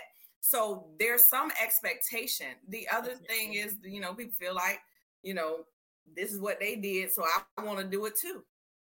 Um, so I just think it's it's passed down. And y'all evidently was getting hazed up in high school. So evidently it's a continuation. I didn't experience that. That's crazy as hell to me, but it seems to be a continuation. All right. Yeah, yeah, because I will I will take full ownership of that. I mm-hmm. was not everybody else on the panel, but I was getting glazed in high school. I like this, bro. I never forget. I was a, a senior in high school. You was getting glazed up in high. You was getting glazed in high school. He, he, he was a young nut. Yes. Uh, and, and Rick, let's not forget, we got glazed in 902. Yeah. Like this. I went to um I was a senior in high school. I'm not gonna say the college, but I went to go visit the college, right? And uh my mama was with me. And uh my mama was talking to the band director and was like, Yeah, my son wants to go here, so forth and so on. And my mama said, Hey, I heard y'all be glazing up here. Don't you put your hand on my baby. And and the band director specifically turned around and said, Well, this ain't the son for you. This ain't the school for your son, cause we glaze up here. Have a nice day, and walked off. Wait, this was in high school. I'll be John. She told. Wow, what year was that? Mm mm mm What year was this? Did they just Man, give out the school? You can at least give out the year. Good lord. Yeah, oh, it was it was on five. Oh well, yeah. You know, at that time, our football team was probating at Norfolk State, and it was all kinds of shit going on. Everybody was there. I, in, the, I in the school at 06. It was glazing, bro. Yeah. Well, here's the thing though, too, y'all. Like, like Portia, you just brought it up. These schools be having some of the most garbage organization that do the most, absolute most when it comes to that. Organization that was glazing. Because there was this one, like, I ain't never mind. It was a lot of North State, but the thing about, about it, you talk about the flamethrowers, weren't you? I was, I was. You already knew. You can't stand the flamethrowers. yeah, probably because they probably because they hit the hook, daddy. But yeah. I, I, I mean, but but Rick, I mean, even if you take it off the flamethrowers, dog, we nine oh two, bro. Yeah, you know, you're not wrong. You're not wrong. Y'all was two So let me pose this yes. question. So, but the Legion, because you brought up the Legion. Oh, uh, let me say this real quick. Portia, I'll, okay. I'll get out your way. You brought up the Legion. It was widely known when we were in school that the Legion didn't haze. We just didn't. Like Doc was not having that. Mr. Adams and them, they was not having that. And it was so much so that ESPN or uh, HBO Safe Haven, Safe right. Haven, Safe Haven, Nick, nicknamed us the Safe Haven of college, and people made fun of us for that. But yeah. but but before you go in, before you go into that, Rick, think about how, how many of us were kind of tight on that because we yeah. we still wanted to keep the perception that we we got down, but we we knew we didn't. So, but I don't think it was so much so the fact that we wanted to keep that perception. We didn't want nobody to have nothing negative to say about the Legion. Because they won't go out players. They won't go out marchers. They won't, they damn sure won't go out drillers. It won't abandon this country that could out drill the Legion back then when we was in. Hey, what, what year was that? Yeah. When that when that, that HBO was old, that was 02. Julian's rookie brother. No, no, no, no, no, no. He, your, he not your rookie brother. That was, oh that was like that yeah, that was later on in the year. I think no, that the like, Safe Haven thing came out well six like 05 maybe. Yeah. yeah. Yeah. Yeah, that's what I thought because that's when yeah. I first honestly heard of heard of Norfolk because it wasn't like band tapes was out popping, yeah. and I was like, man, that's what's up. That's a safe haven. So I think my question becomes: Is that necessary? Because that ain't what we do, but we got a good band program, so is it necessary? But I, I think my other question was, you know, some of us are saying now that it's not quite necessary. I'm not jeopardizing my check for it.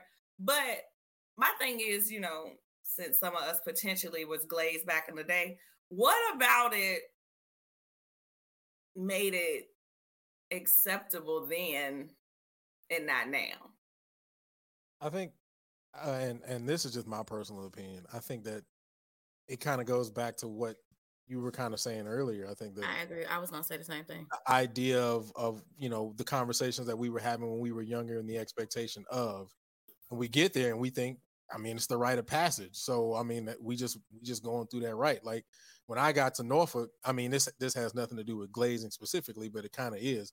If you know anything about the towers, if my I was always told like you you you ain't really a, a, at Norfolk State unless you didn't cross through them towers. Like you didn't actually stayed in them towers and, and felt that that terribleness of getting that alarm pulled and you got to walk all the way down them steps. Like you ain't if you ain't went through that process. Like so, I think that that I think that's just the rite of passage that we felt that we had to do. I think us as older people, we realize how ridiculous it is, and now we're trying to say, hey, we got to put a stop to this but I think that now transitions to what Rick was was talking about earlier, when the the reason why these things are still in place is because people our age and maybe older can't let it go. So I think there's there, it's unfortunately the two things canceling themselves out. But I think I want to argue something different. I don't know if it's solely that we can't let it go. I think that there's and the reason I asked that question is to kind of segue into this. I think there's some expectation that I should be going through this. That if I'm going to be in one of these organizations, I want this so I can feel like I'm legitimate. And my thing is, is that doesn't legitimize you. It's these rituals, it's these ceremonies that legitimizes you. You have once you go through that, you have all rights, you know, to the same thing that I do. You know what I'm saying? So, but the but the other I mean, part, I, oh, go ahead, Maya. Sorry. Oh, I was gonna say. I mean, truly, absolutely, fundamentally, on uh, tangibly, yes. But I think that that also goes back into what we said before. It's still that sense of belonging. Of okay, are the are the old heads gonna consider me paper? El papel or whatever, you know what I'm saying? like I think that it goes against that. Like I if I if I set out if I want this, if I set out for this, then I want to make sure and, and you know, to me it feels solidified versus not. And I think, but again, that's just a. I think that that's cyclical. I haven't said that in a while, but it's it's a cyclical thought process.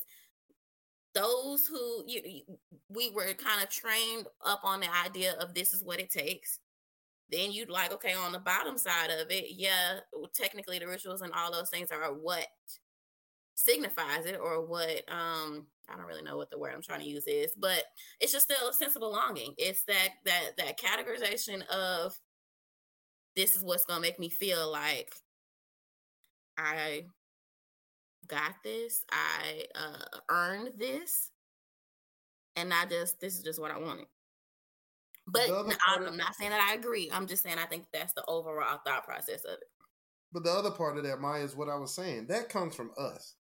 Like True. I'm gonna be honest. Like, but then like, we still make uh you you we hit we said it a couple times here. It'll subconsciously make a joke about it if mm-hmm. you're not if you're not. So it's kind of like okay, well, am I pleasing or am I not pleasing? Are you do you really feel that way or do you not really feel that way? Because if I'm still sub- gonna subconsciously joke about it, do I truly feel on the right side of the spectrum, or am I still a little bit in between?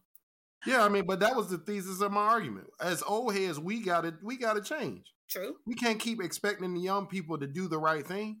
Like the schools are not playing. Like my when I first went to college, and this is a true story, y'all. I thought one of the first things I had to do was I needed to watch School Daze. School Daze was already one of my favorite movies. So for me, I watched School Daze as a, a prerequisite to Pledge and Omega because I thought that was like a rites of passage. Everybody watched School Daze. Back then, they used to have this book, uh, the Divine Nine book. Everybody went and got that Divine Nine book from um from Barnes and Nobles. I had I had that Divine Nine book. Yep. um, like it was like things that everybody was doing because they thought that's what they were supposed to do. But like Portia said, that ain't it. Learn that dang on knowledge. Go and, and improve your community. That's what it means to be in these organizations. And it so I guess it raises a bigger question. Are we truly teaching what it means to be in our organizations? That was going was well, that's what I was gonna say, because okay, but being on the outside in, you don't know that. But right. then on the other side of it, it's like, well, how how do you know when to draw the line of giving too much? Or right. when to place, you know, okay, well, above the age of six, you don't need to be wearing no future or whatever the case may be. So it's like again, that's a catch twenty two for both sides. Right. so so so for me, what, what I realize uh, about it all is again going to African Americans. We are tribal people. Like if you could even go back to Africa, there are certain rituals that the men go through that we be like, damn, like why are you going through that? Like if you go to some uh rituals where they like literally scar the skin as a mark of a man. You know what I'm saying? Uh, but I think Maya said it. You want to. You don't pick this organization that you want to be in to to be rejected. Like, what's the point? So sometimes your mindset could also be, well, I'm gonna endeavor through this glazing so that I can fix it. Because I know for a fact that everybody that got glazed wasn't glazers. They kept their icing to themselves. So it's like you gotta you gotta you gotta sometimes you gotta sometimes like look at it from that perspective like like some some people really have changed their uh their entire chapter and culture from the house of icing to just you know fry bread. Like i mean it just depends. But nobody wants to have that perception going back to it as they're being weak. So you either you're gonna be a glazed donut or you could be a beignet. If you cool with being a beignet be cool with it. I'm just saying, I could really freestyle this thing. I'm I'm really doing good. Hey man, you did a phenomenal job on putting them pieces together, man. That, that, hey, bro, that, listen, I'm an alpha dog. I'm just good saying. Job. Good That's job. what we ain't got nothing to do with proud no of you on alpha. that. Getting that, y'all getting that glaze anyway. Won't get that clean. Now see, that's this is where you start messing up, Rick. Everybody, Cause, cause, cause I about I could have said something with bananas, but now I'm like, nah, let me. I'm done. I'm gonna come back. Hey, Fred.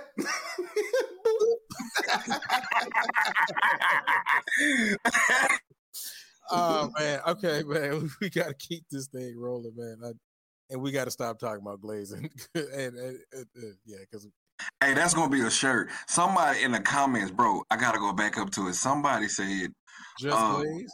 just glaze. Hey, with the hot gotta be a now, with the hot sign, the Yeah, hot and ready sign. No glazing. No glazing Hey. over here. Yo, real talk, that shirt's gonna be in the store like tomorrow, bro. So everybody who wants your just glaze shirt, check out the store tomorrow. I will have that joint up tomorrow, bro. All right, uh, man, let's keep let's keep this thing moving, man, because I ain't gonna say that one got out of hand, but that one was hilarious. All right, man. Every, welcome everybody to Talk That Talk. We have the unfiltered, unscripted, uncomfortable conversations about band HBCU, band culture, music, music education, and more. Man, y'all go ahead and smash that like that because you don't want to get glazed. Right. Uh, also, please make sure that you subscribe to the Passioneers Network and turn on notifications, man. Also, this episode will be up tomorrow on all your podcasting networks. Just type in Real Talk That Talk on Apple Podcasts. Just type in Talk That Talk. This is also the last uh, topic, so please uh, look in the chat. I'll be putting the link in the chat so that you can come in and talk that talk with us. All right.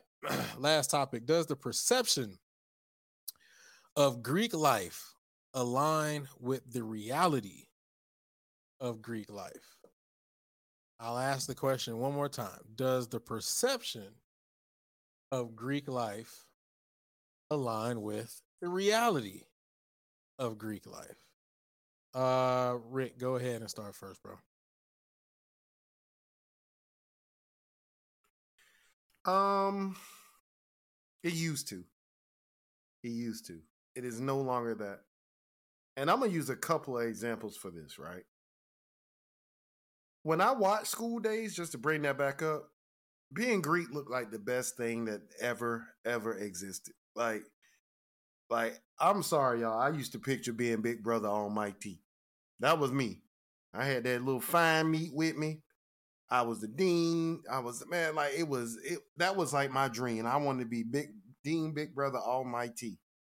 And then um when I actually went in and figured out what it was like to actually do it, that dream got squashed real quick. Like, oh, we actually got to do this work. We actually got to, um, you know, do something that's going to paint Omega in a in a better light than what you know what we let we, we came into. My job is to further the organization. I think at some point, being King Greek, becoming Greek, it was like, um, not only do I have to do this, I have to.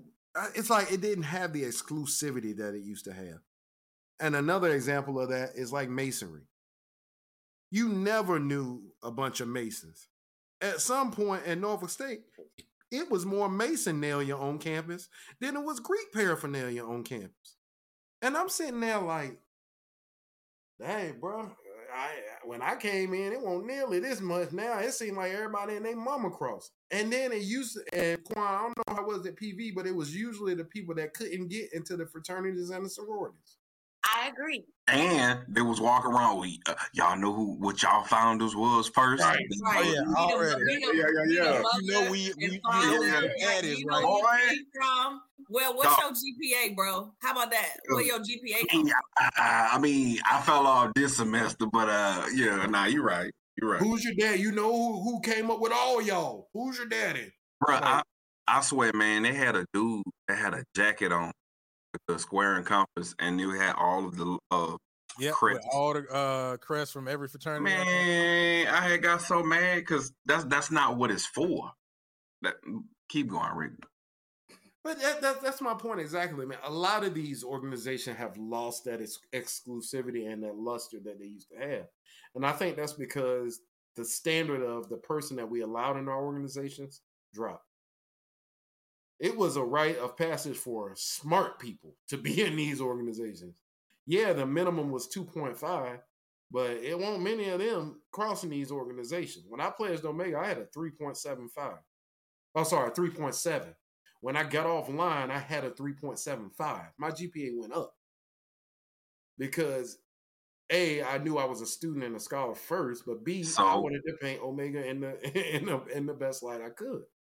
And that was the chapter that I came into. Like my chapter is just different. And like that's just who we were as a chapter. Like the, the standard of excellence was extremely high. Like I said, nobody ever took it harder on me than Brothers of Pi even to, to this day i you know i had one experience outside of my chapter as a neo where i was dirty and the brother got me together real quick i went to the second district conference with a bald head i had only been offline for a few like a week or two. And i went up to jersey for the second district conference and i'm in there with a bald head and a white frat shirt on. And after that weekend i learned real quick that i had to tighten up even as a neo. They didn't care i was a neo. So I think the standard has been lowered to join these organizations, or the thing that we all have experienced. Members of your chapter that want their boys to be in the fraternity or the sorority, or their girls to be in the sorority. So they say, I don't care what the standard is. This person gonna be in here because they my friend. Not being able to determine that that person may not be the best thing for your chapter, and then next thing you know, your chapter suspended because they didn't done something stupid. So I think the reality is is that these are people just like any other people. You know, just because they get some letters don't change who they are. So if you lower your standard of entrance, then your expectation or what your chapter is in reality will automatically be lower because those people won't meet the standard that your fraternity set for great membership. So that's it. All right, Quan, does the perception of Greek Greek life align with the reality of Greek life? Yes and no. Um, because honestly, from the outside, we only see uh those fraternity brothers or sorority sisters publicly. So we all we only see, oh man, you know, they're doing a, a campus cleanup. Oh man, look like they all get together. Uh, they all get along. You know, like that's what we, you know, assume. And sometimes that's not always true. Um, but one thing that is true is it depends solely on your experience and your chapter. Um, when I first um saw alphas, man, those brothers was registering people to vote. Those brothers were, you know, uh helping people move in and tutoring like anyone. You know what I'm saying? Like I thought that just was like was up. Like they were the smart dudes on um PV's campus. And I was like, man, like for Dr. King's um um birthday, they were, you know, serving Prairie View. And I thought that that was was up. Um, and when I got in as a uh, a graduate member, those brothers embraced me. Those brothers, you know, uh, gave me knowledge about Alpha, uh, past, you know, just uh, American history and African American history. But we was diving into Herman uh, Hermetic philosophies, and they just were great thinkers and like those were the guys that I wanted to be around that piqued my interest in being great. Um, could have a conversation about sports, but then talk about theology, but then talk about finances. You know what I'm saying? So it, it for me, it satisfied Quan. You know, so like I say, the Greek life aligned to what I saw with the core brothers that I have. Um, I know it's six brothers in my phone right now that I could call if my life is on a line that I know that they will come and help me.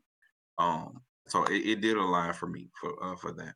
So I think it just depends on uh, that person's chapter and then their overall experience. All right. Uh, Portia, does the, the does the perce- I was about to say reception. Does the perception of Greek life align with the reality of Greek life? I don't think so. Because, you know, a lot of what you see is the glitz, the glam, and the fun. Um, but there's so much work that goes into if you're doing things the right way. Um, and I have been around Zeta my whole life. But once I crossed and we started getting them chapter meetings and you know, you had to learn Robert's rules of order and parliamentary procedure and learning how to handle business and write minutes and all this other stuff. And then, you know, I got to the grad chapter and it's 20 committees, you know, you need to serve on these. And then you start being a chair. I was vice president of my grad chapter. You know, it's kind of like, this is real life stuff. You know, it's way beyond these letters. Like, I'm doing stuff weekly, like daily. You know, when I was vice president, it was an ongoing thing. And so, even being around, you know, I would go, you know, with my grandmothers to meetings sometimes, and you know, my mom would leave and go to meetings and come back. But to actually be in the trenches, I think until you in that, you don't know um what it is. Like to Rick's point, you know, people would see KK Psi TBS, but nobody on the outside knew what Dr. Sanford was doing to them people. You know what I'm saying? So the perception is one thing, but that actual work is a totally different beast, at least in my experience, you know, and it's fulfilling. Like that saying about now the work begins, for me, that was real. I was like, oh, we had fun, but baby, you gonna learn all of this how to do business. You're going to know how to run a chapter efficiently. You know what I'm saying? So, it, what the whole that goes into that, even on the undergraduate level, those meetings, how they have to meet outside of the meetings to get the stuff together to bring to the meeting, you know, all of that, none of that is kind of like known until you in the trenches. I, I think that's the beautiful part of it that made each of us better people like Absolutely. to learn how to uh, agree to disagree to learn how to uh, problem solve how learn how to you know uh, even sometimes personalities clash but at the end of the day you still my brother or sister i think that's the beauty of it you know and even like you just mentioned with parliament parliamentary procedure that carries over into the business life and corporate world you know because it's a way to lay on the table, you know, or you know, uh, let's table this, you know, and so forth and so on. I mean, it's a beautiful thing, and I and I think when you go in with the right motive, that's what makes it even better. Going back to the original, I think the first original topic, just talking about the social media part of it, just kind of taking out the social media aspect and just kind of remembering how we perceived um, Greek life. I just I, I believe that our perception of how we received it versus what the social media percep- perspective is is a little different because I think that people are getting it at a younger age.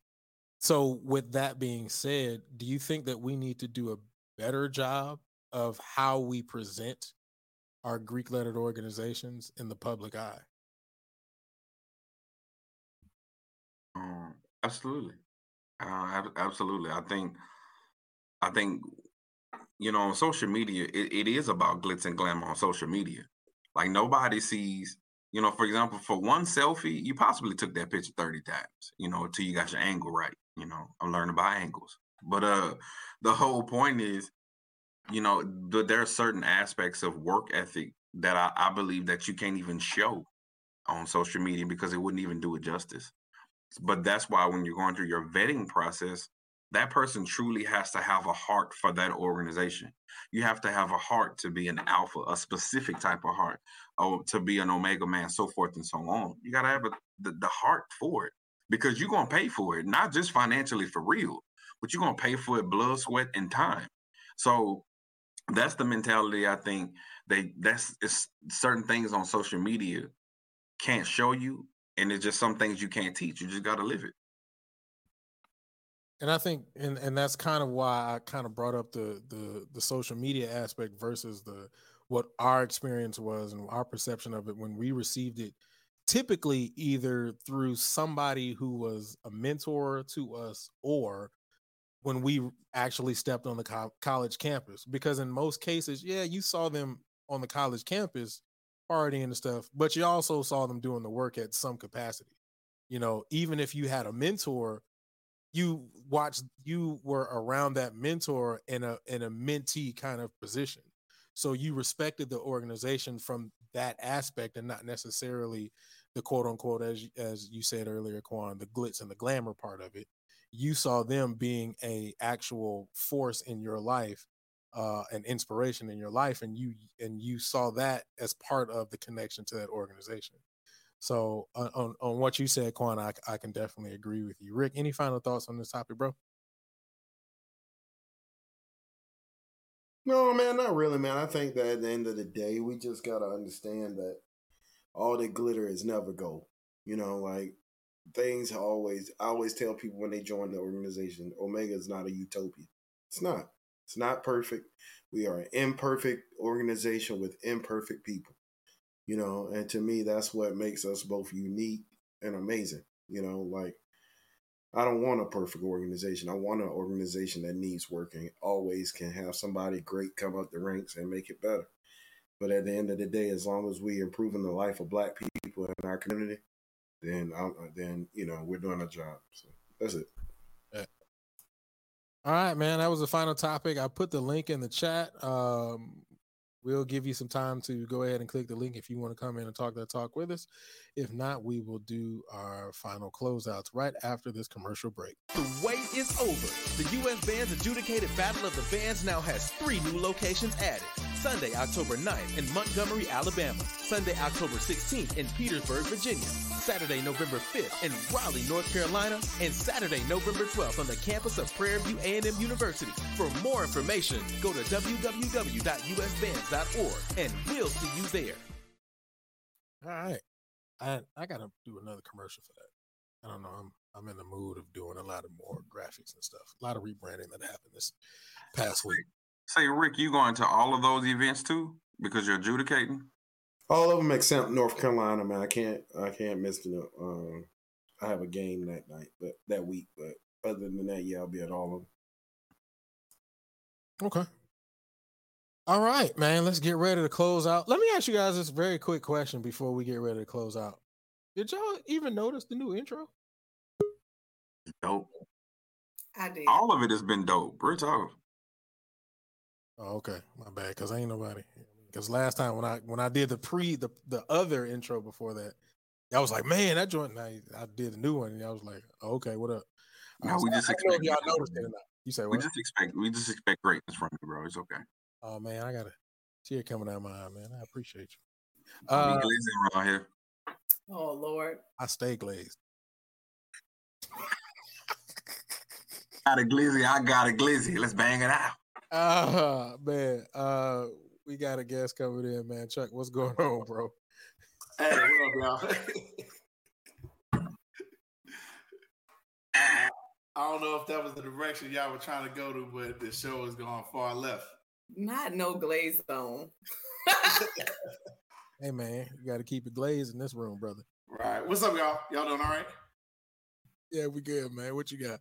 Cool, man. Um, I was just uh, wanting to talk about you were uh, to just talk about the perception. Um, I know for me, uh, the first time I had, uh, saw KK Psi Tau Beta Sigma, um, that was at the uh, the FAMU camp. Uh, I think it was in summer of '99, and what impressed me because first off, I didn't know that uh, bands, you know, had fraternities and sororities, right? And so uh, when I got on that campus, every every drum major, every section leader, and the entire band staff were uh, members of you know KK Psi and Tau Beta Sigma, and they were tight on their horn. They could march their tail off, and they had some like strong leadership you know qualities. So I know for me, that's what impressed you know me, and then you know just fortunate had an active chapter at the university that I attended, and so um, I know that perception for me was big. I was like, okay, these guys are all good and ladies as well too at what they do. So I think that's the organization for me. And so, uh, and then for for D9, my high school director is the alpha man. He actually, you know, brought me through my process. And two of my college directors, uh, Dr. Hodge and uh, Dr. Kenneth Ruff at A&T, are both alpha men. And so, um, like you were mentioning, just like the mentoring aspect, I know that's what it was for me. Um, and then I looked at several other, not only band directors, but also like coaches and things like that. And I'm like, oh man, you know, come to find out, they were alpha men as well too. I was like, so that just makes sense. But I, I think more now we see young individuals like looking at it as an aspect of you know, okay, this looks cool. I know some of my high school students sometimes like, oh, I like their colors. I don't like their colors, you know, versus like the whole uh, mentorship um, aspect. Yeah, man, that that impression in, uh, is definitely, I think, and and for me was necessary, right? Because and it it implants something in you that makes you uphold the organization a lot differently than just in my personal opinion, just the as we saying KK Psi party hop and you don't give a dang, right? There's like a lot of other aspects of that mentorship that I think is necessarily necessary and important. So the fact that you know you had all of those men, like my band director was an alpha, you know, um, and and at the time, like and I think I told this story last show, my big brother, he he was an alpha, but he wanted to be an alpha because of you know what they were doing and what they stood for. And i at, you know i looked up to my big brother. So you know for me that was just a spark of, of, of mentorship in a way. So you know i think that we uphold the organizations the way that they're presented to us. And when they have when we have those visions of mentorship it really holds a place to us which makes us want to gravitate to those organizations more yeah, definitely facts. Um, I remember having a conversation with the late great uh, Dr. Harold Bray. Uh, he used to be uh, band director at um, Alabama State. He was at Bethune Cookman for a little bit, and, he was at Fayetteville State when I was there. And he definitely a, a proud Omega, you know. And and there was the first time when I had a conversation with him. He was talking about the difference, you know, because uh, the Omegas just had came back on the yard at Fayetteville State. They'd been gone for some years. And um, we're like, hey, you know, they'll, they'll go your frat brothers, you know what I'm saying? To go to Q's. He's like, nah, I ain't a Q. I'm a I'm an Omega man. And that was the first time that I heard like that separation. And he his undergrad was at Grambling State University uh, with, uh, if I'm not mistaken, Harold Halton, I believe, is is from Grambling. And and he used to say he was like when we were on campus, he was like, we ran everything. You know, we were SGA, we were dorm, you know, RAs, we ran everything. He was like, that's what we did, you know, drum majors, section leaders in the band. He was like, that was our number one goal. So I remember as a freshman hearing that and, you know, just kind of getting a different perspective of what, you know, D9 um, the whole purpose, you know, on campus or, or what they should be doing. And, and I think it's different everywhere you go. Um, like Rick was saying at PWIs, um, you see smaller, you know, uh, chapters, and that makes things a whole lot tighter. I used to, you know, uh, I mean, I think it's everywhere you go now for our undergraduate chapters, but certain organizations, I mean, they have a hundred and something people like come in at one time, and I'm just like, I mean, as as you know, I'm saying as a undergraduate member of an organization, an alum, and a former dean, I couldn't imagine how to get those amount of individuals get. I mean, it's like being a band director and having people say, "All right, I want a big band," but you don't, you know, want to inherit them problems unless you're ready. Unless you're ready, unless you got a good support group and and, and staff and individuals, because it's it, it's a whole lot just to get people on the bus and get them to A to B. And, and so when I see those groups, they have so many people, like a hundred something people. I'm like, man, one, they can't possibly know each other. Two, like you know, I don't know. I mean, I, I, I had fortunately as a dean nine. We started with twenty five and went to nine, and and and that was a lot. Glaze. That was a lot of glazing going on. No, no, no, no. Let me tell you that that mm-hmm. GPA glaze is real. We'll start. Oh, there. Oh yeah. Okay, that GPA glaze is real, and and and to be honest, and we know there was probably some folks, you know, uh, uh, that we we know of all people that you know that weren't in school that were in the band and some of them individuals ended up getting some right, rites of passages that they shouldn't have. Um, and and and that you know that that that that's always the the, the, beginning. I think Quan was saying that just about the whole vetting process. Um, I, I, know for us in the time, and even even I can say for my chapter now, is um, you know, and we're talking about specifically KK Psi, that word honorary is important you know, and I think sometimes that sometimes we may miss that. We may miss that. It, you know, there wasn't no slouches coming in in terms of musicianship because we just weren't allowing that, you know. And so I think we we kind of we can dilute that whole vetting process, like Quan was talking about, if we don't, you know, um, stand on what these organizations are founded for. Absolutely, bro. And let me make one more comment uh, on something that you said. You know, I can't stand and I've seen this happen a lot. I can't stand when there's like a hundred people across the organization and be like four people for a step show. Like that just doesn't make any sense. How does that happen? I just couldn't imagine. It was nine of us, and that was just a struggle. I just ooh, five, five on my case. five, five.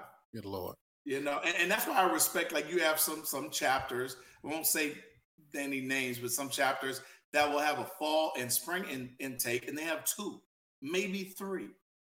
And those individuals are tight in terms of you know musicianship knowledge and things like that. And and and I, you know, I respect that.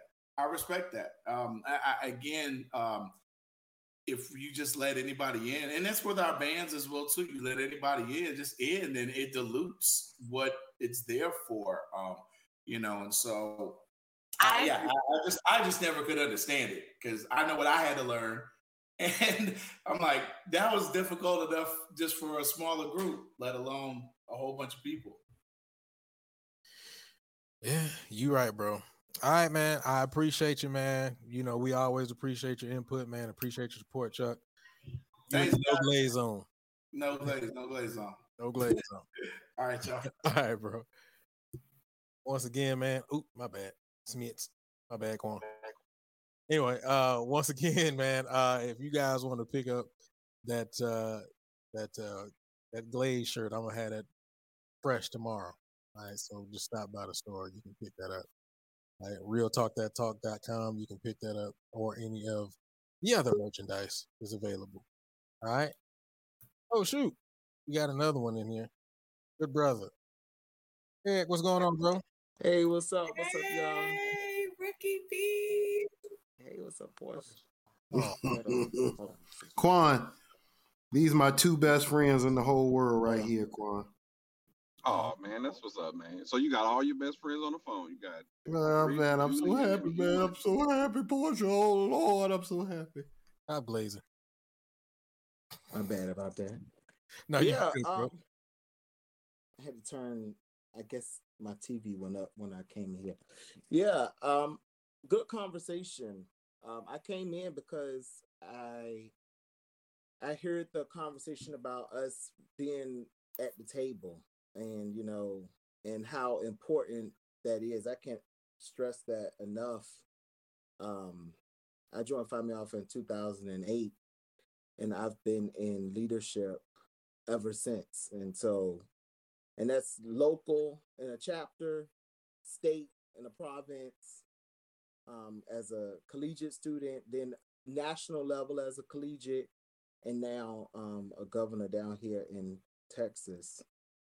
And, and on top of that, I put in the comments earlier when Quan had made a comment um, on our Commission on Standards, which handles all the hazing stuff. I've been on that for 10 years. And so um, I could definitely tell that changes have been made from ha- for having a, a black bro at the table, um, especially from an HBCU perspective. Because y'all probably wouldn't even believe this, but we've sat in meetings and watched probates, and it, it's like forcing, right? Because I want you to see it, I want you to understand it.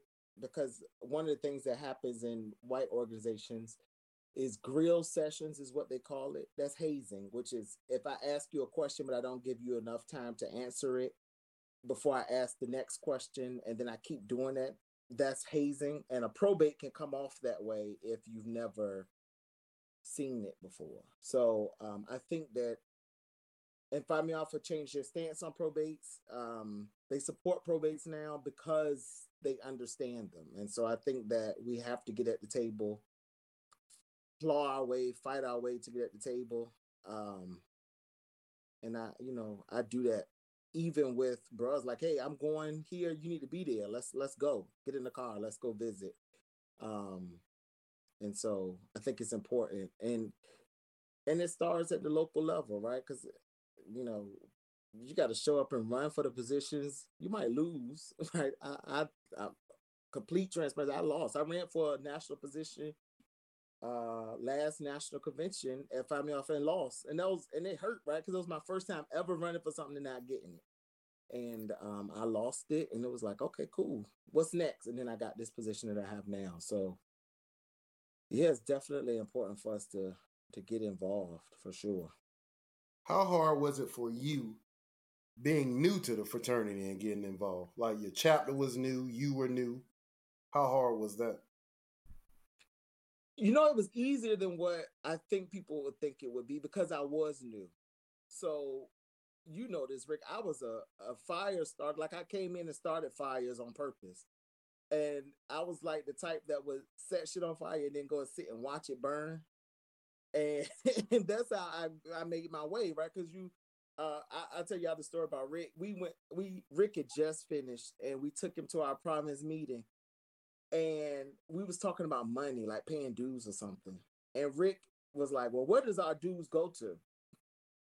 And to see how shook those people were, because nobody had ever asked those type questions. It was just you paying this money and we putting it in an account, and we paying this money every year. So Rick was like, well, "What are we paying this money for?" Right, and that was that's how we started that stuff, right? Because it was like they're gonna come in and they're gonna shake the table. I'm gonna shake this tree and I'm gonna watch stuff fall, right? And that's how we did it. Like um the leader at the time, he's still the leader in Virginia, but he told us, he would tell us, like, hey, you email me and I'm purposely not gonna respond for a week because I want you to think about the answer before I give it to you. That's stupid. Because what if it's an emergency? You just let sitting there watching it, you know, whatever. So that was my thing was to challenge that. Like, hey, you can't do that and we're gonna we're gonna make sure that you don't do that. And so that's how it starts i think. Um, i started out as a fire starter. Now um, i hate when i get those kind of leaders that i gotta work with like don't do that to me. Like like i know the game because i did it. Um, and so i do my absolute best to make sure that you can't do that too. That's that's the other part of that. Because if i'm on my stuff you can't you got to be on your stuff and even now, like you said, man, you still in a position of leadership. Even now, after being, you know, at all those levels and being a graduate, you still trying to influence stuff so that brothers that come after you can have a better experience. Like that's yeah. what we all need to be doing. And I and I definitely uh want to say this before I became a member. I actually had no clue of how much work Eric was doing because like I just just remember you from Legion, and I knew you were Phi Mu Alpha. But when I became a brother, I was like, oh shit, like, god damn, like you did all this, like, and and like like Rick said, you're still actively moving in the organization, and I think that is one thousand percent necessary. That's why I agreed one hundred percent when you said that we have to be at the table. I 100%, 1000, 1 billion percent agree with that. So you know, I, I've, I've, you know what, I, and I will say this: I've never said this to you personally, but I will 100% say it to you publicly.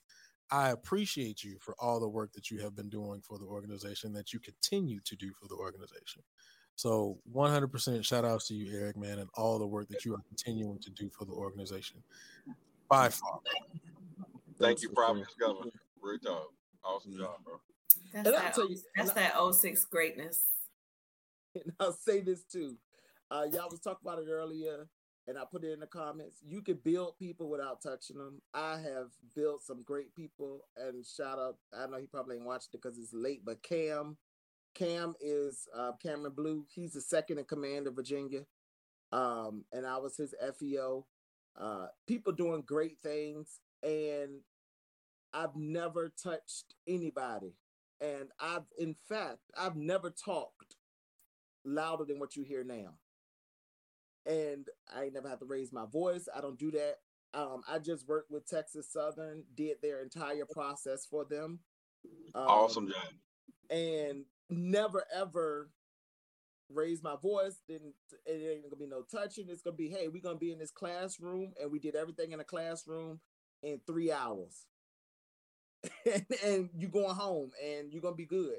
And they they they've been doing, they've been knocking it out the park since since then, right? And so you can do it without doing all that stupid shit. Like, don't that that stuff is stupid.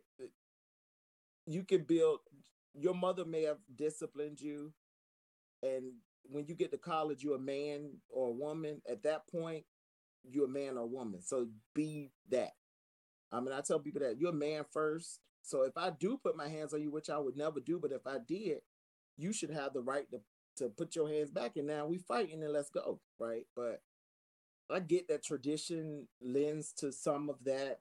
Um, that doesn't mean the tradition is a stu- is stupid. I mean, is it is right? I should say. Uh, So, yeah, you can do this stuff without touching people. Keep your hands to yourself. I mean, oh, it was done to me. So what? I mean, move on.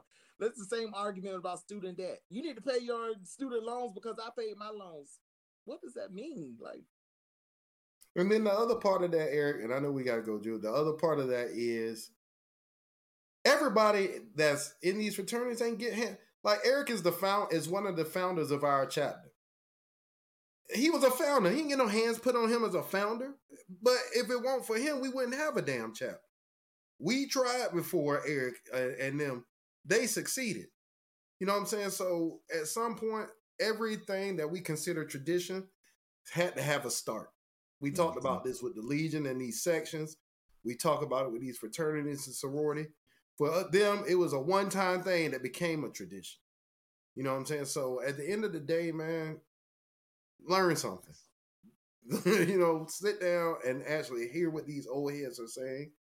But old heads change your ways too, so that these young people can actually have something to aspire to. So, all right. love you, man. All right, so appreciate you, Eric. See you, Portia and Quan. Bye. Good night, bro. See you, All right, bro. Uh, I saw Justin in here, but he tapped out. So, um, let's go ahead and get ready to shut it down, like we always do, man. This has been one heck of a show. Um, great to be back. We took that week off last week. Uh, obviously, getting a lot of those rebranding things done, uh, new videos and all that kind of stuff. You probably saw some of the stuff pop up on on um, social media as well. So just a lot of things that have been happening. So that's why we took the week off last week, but we're back, and so this has been a great return. And also, uh, we'll be back next week. So let's get ready to close it out. What'd you say, Rick? Where the hell is Justin? This is the first show we didn't have when we ain't had was Justin. just- Well, he no, he just was put just a in. comment in the. No, he was in. He was he was set to come on. He must be Yeah. frying some chicken or something. But or he just put a some comment.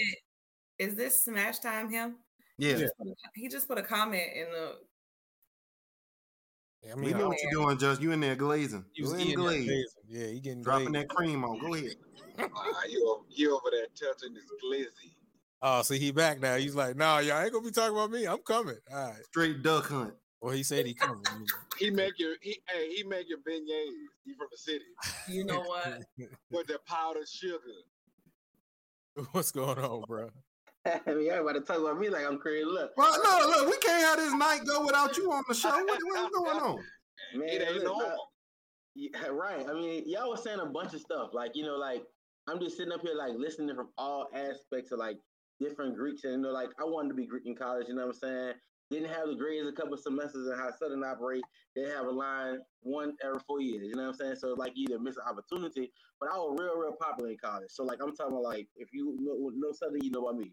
So um, I just listening to y'all different stories and things.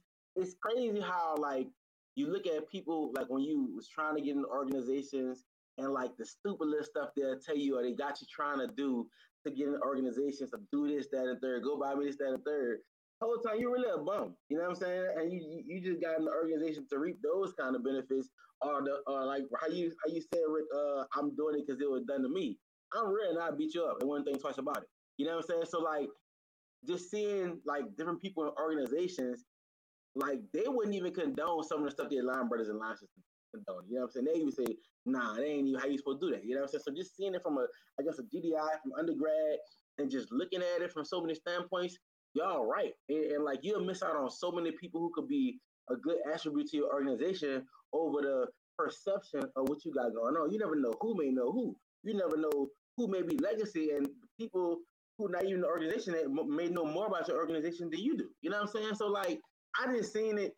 And good thing you said that, Rick. I just seen all y'all stories and just gave me flashbacks. And I know somebody from every single little uh, example that y'all gave, the person who just got in this organization be popular. You was lame, you still ain't. You know what I'm saying? Or the person who's super Greek, or like, you know what I'm saying? Like, I'm just sitting back and listening, like, they are absolutely right. And it's funny. This this this this was a good live, and it was it was very very informative. So, yeah, but it, and the crazy part about just, Justin, you just bought like you always bring something good to the table, bro. Those people you you talked about the people. Um, what what'd you say? I'm trying to remember your exact wording. The um, bums are the people who join to get popular or the people who the super Greek? No, it was the first example he gave. Yeah, so much. I don't remember. Look, uh, I, I look, it's gonna come back to me. But at the end of the day, bro, you got all these people, man. Like, oh, missing out, missing out on good people oh, because yeah. mm-hmm. people are out here choosing their friends or all these other things, bro. Like, I just I saw that so many times, bro even with myself, man. I, I everybody knew I wanted to be Omega. I, I made no secret about it, bro. I was one of them people. I'm gonna be Omega. I'll do whatever it takes. I want to be Omega. So it was. I was. I had nothing to hide. But there were members of my chapter who didn't want me in the chapter because I wasn't out there doing all this ridiculous stuff on campus. You know, sleeping with every woman that ever walked past me and all that stuff. That wasn't me. But I was popular in the band. And at my probate, I watched the probate a couple of days ago. I had one of the loudest reactions at our probate. And it wasn't because of all that stuff they wanted. It was because I was who I was. When I was online, they tried to make me drink. I would not drink. And I stood on my manhood. I'm not drinking. I don't drink. I'm not going to drink here. You know what I'm saying? Like, you gain respect from being who you are. Don't nobody care that you got a damn frat shirt on if they not in the same fraternity as you. You still that same dude that used to walk around with them stupid, stupid baggy jeans on or whatever your uh, reputation was on your boo shoes, right? Or Cortezes. In my, in my right? case, I wasn't. I wasn't exposed. Like, I'm from the hood. I wasn't exposed to. I probably was the first person to go to college in like my immediate family and circle. So the only thing I knew was whatever I seen on TV. I'm gonna tell a crazy story. But around my house was so bad like my senior year, I didn't I didn't go outside because I didn't want to risk the the chance of like getting shot before I made it to college. So like to, to, see like to see uh, when I get on campus, I see these Greeks, I see that Greeks, and I'm just probably just because who I am. I'm just idolizing. So, I'm like, damn, I'm actually learning like that's what they did. And then all I know is from drumline. You know, so I was the first grade watching drumline. So I'm like, dang, so that's what that is. So that's what I'm putting it together. And when I'm deciding about like what do I want to do, I'm keeping bullcrap versus like people who pledge in organizations. Like my whole suite, they pledge and like somebody who helping them out when they come come inside, helping with their work, like making sure they don't get in trouble. I was already I'm taking your shift because you're online. I'm seeing it eh, from different aspects. So, um, funny story is, know, I just became a uh, honorary member of Kappa Kappa. Y'all know about the zoo, right? So y'all understand what Southern University chapter used to be. So what's crazy is like some of the people who who I ain't gonna say try to shun me I just try to like was hating on the, the status that I had in school, and I guess like like you said, Rick didn't want you to be the organization because who you was.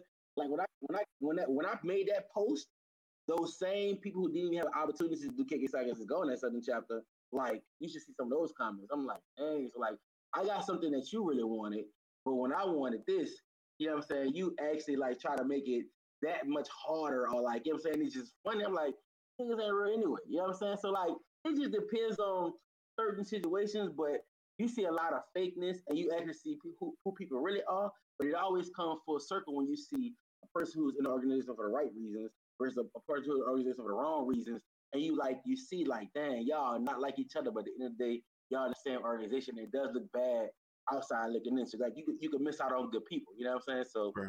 yeah, and here's and here's the thing too, Justin. For you, you know, one of the purposes of both KK Psi you know, and TBS is it's a it's a reward for technical achievement, things you've mm. done. Your your record speaks for you, not your you know what other people think of you. That's why you are what made an honorary brother of KK Psi. Somebody saw what you were doing for the community. We talk about it all the time on this show. The invaluable resource you are to the band community. A lot of people would have never seen some of these bands had it not been for what you and some brothers like you are doing. So that's the first part of it. And the second part of that hate that you receive is you got KK Psi. They'll never get it. But you can go get that fraternity and soror- uh, that fraternity that they in. You can go get it this this year if you wanted to. So you know, man, keep man, keep doing what you're doing, bro, because it's an invaluable resource to our community. And looking back on it 20 years from now, your name gonna be one of the people that names that people mention when they talk about how this thing really took off. You, Garrett, you know, some of these goats in the activity, man. Keep it up, bro, and congratulations. Appreciate it. No problem at all, man. It was good. It was, it was a, a, good live, man. Good live. And appreciate you, bro. You know we always appreciate you, man. All right. All right, bro. Turn your mic off. I my bad, my bad. No, you good. All right, man. Let's let, now let's get ready. Justin Justin came in, so now the, the night is solidified. Now we can close out properly. All right. So uh let's go from my left on down. Uh Portia, any final thoughts, anything you got for the culture? Yes, the past is just that. Continuing to do what we've always done is not serving us anymore. We're getting lawsuits, suspensions, and expulsions. So we have to grow in order to sustain. So, to Rick's point, we have to advocate for change so that our organizations exist for our next generation. Boy, she be killing it at the final thoughts, man. She be hitting me with them Jerry Springer daddies. All right, uh, one. Any final thoughts? Anything you got? Ricki Lake's good, right? well, thanks, Portia. Uh, no, but uh, as our brother Dr. King says, be true to what you say on paper. Um, strive to live out your creed instead of just show it on social media. And then our organizations will be what they're supposed to be. All right. Rick, any any final thoughts? Anything you got for the culture? I got a couple things, man. First and foremost, y'all, register your bands for that band, those band shows that Julian put up, man. Those are going to be great resources for those of you that have band programs that want to get a, a fair shape and get a fair assessment of your band, you know, those are going to be great. So if you're in it, in the surrounding areas of any of those shows, I strongly suggest that you uh, participate. Trust me, it is so worth it. Um, last week, I suggested that new PJ Morton album. I was disappointed. It was all right. The album, yeah, yeah. yeah, it's it's all right. Portion. I mean, it's got some good tracks, but it, mm, but uh, I'm gonna give y'all some other music to listen to because first of all, I don't like trap rap, but that new Future album got some hits on it. So I, will recommend it if you're a, a, trap rap type guy. But my albums, um, Anomalie, he's a piano player, but he has some really hip stuff. He just came out with a new album called Galerie. I would strongly suggest that. There's this gospel group that I man like blew me away. Have y'all ever heard of a group called Red Hands? Yeah, yes. Red Hands. They're from, Chicago. They're from Chicago, right?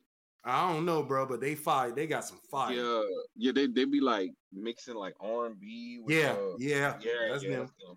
Go check them out, y'all. They got a live album, and uh, so go check them out. Uh, JD Beck and Domi. That's like this group. These two kids, man. They're like 18 and like whatever, but they're like young. But these kids got signed by Thundercat, and they released their first track, and it's pretty legit. And that Kendrick Lamar comes out on Friday, everybody. So let's go ahead and worship um, the Lord because that is coming out because it took years. We thought something had happened to Brother Kendrick. But thank you, Lord, because we get to enjoy this water on Friday. I'm excited about that one. Me Uh, too. and he's saying this is his last album too, everybody. So oh, yeah, no. he's saying this is his last album. Ooh, He, that's I just- think Kendrick ready to raise his family, man. He didn't make his money. Kendrick Yeah. got two kids now. Yep. Oh, So okay, that makes sense. you know, uh, make sure y'all all go and check that Kendrick out on Friday. Uh, and then, in the words, I I think Portia said it the best, man. We gotta expect if for us to be better, we have to expect better. You know, we have to be shining examples to these these young people because they're looking for guidance. And the thing about this generation, they ain't taking nobody's mess. They form their own path. But if we're a positive influence in their life, we can help them to be the next generation that we need them to be. Because guess what? They're gonna have to take care of our old asses one day. So be the be the resource, be the the example that you want for these kids. Because I'm telling you right now, you know, they are they are the future. And um, so God bless you all, man. I you know, I love doing the show. Um, the summertime, come support the Mandarins. Drum and Bugle Corps out of Sacramento. I'm the caption head of that group. And um, oh yeah, I put it out there now. We're looking for some trumpet players. So all the people out there, band directors that are on here right now. If you have some trumpet players that are interested in DCI, um, uh, we're definitely looking for some trumpet players right now. So uh, hit me up and uh, we can talk about it. But that's it. Uh, drum corps coming up, uh, all star bands coming up. So a lot of interesting things we'll be able to talk about. Those that you will be able to attend. Exactly. If you got meetings and or a, a night block, it's gonna be tight. so we'll we'll survive without you. That happens. All right, man. Uh, I don't have anything philosophical to say. I'm. I'll let y'all do all that kind of stuff. I just say that I appreciate everybody for checking us out, sticking with us, hanging in there this whole two. Well, now we making it to three hours. Make sure you stop by the store, pick up your uh, Talk That Talk merchandise merchandise at realtalkthattalk.com. Uh, the Glaze shirt will be up tomorrow. Please look for that. Once again, this episode will be on all your podcasts and networks. Uh, just type in Real Talk That Talk on your Apple Podcast. Type in Talk That Talk. Um, and I believe that is it. So, with that being said, um, I have nothing else. We are gone. Thank you for tuning in to Talk That Talk. Find us on social media outlets and YouTube at Real Talk That Talk. Talk That Talk is a brand of the Passion Is Network. You can contact Passion Is at passionis1919 at gmail.com. If you would like to contact the panel of Talk That Talk, email us at realtalkthattalk at gmail.com.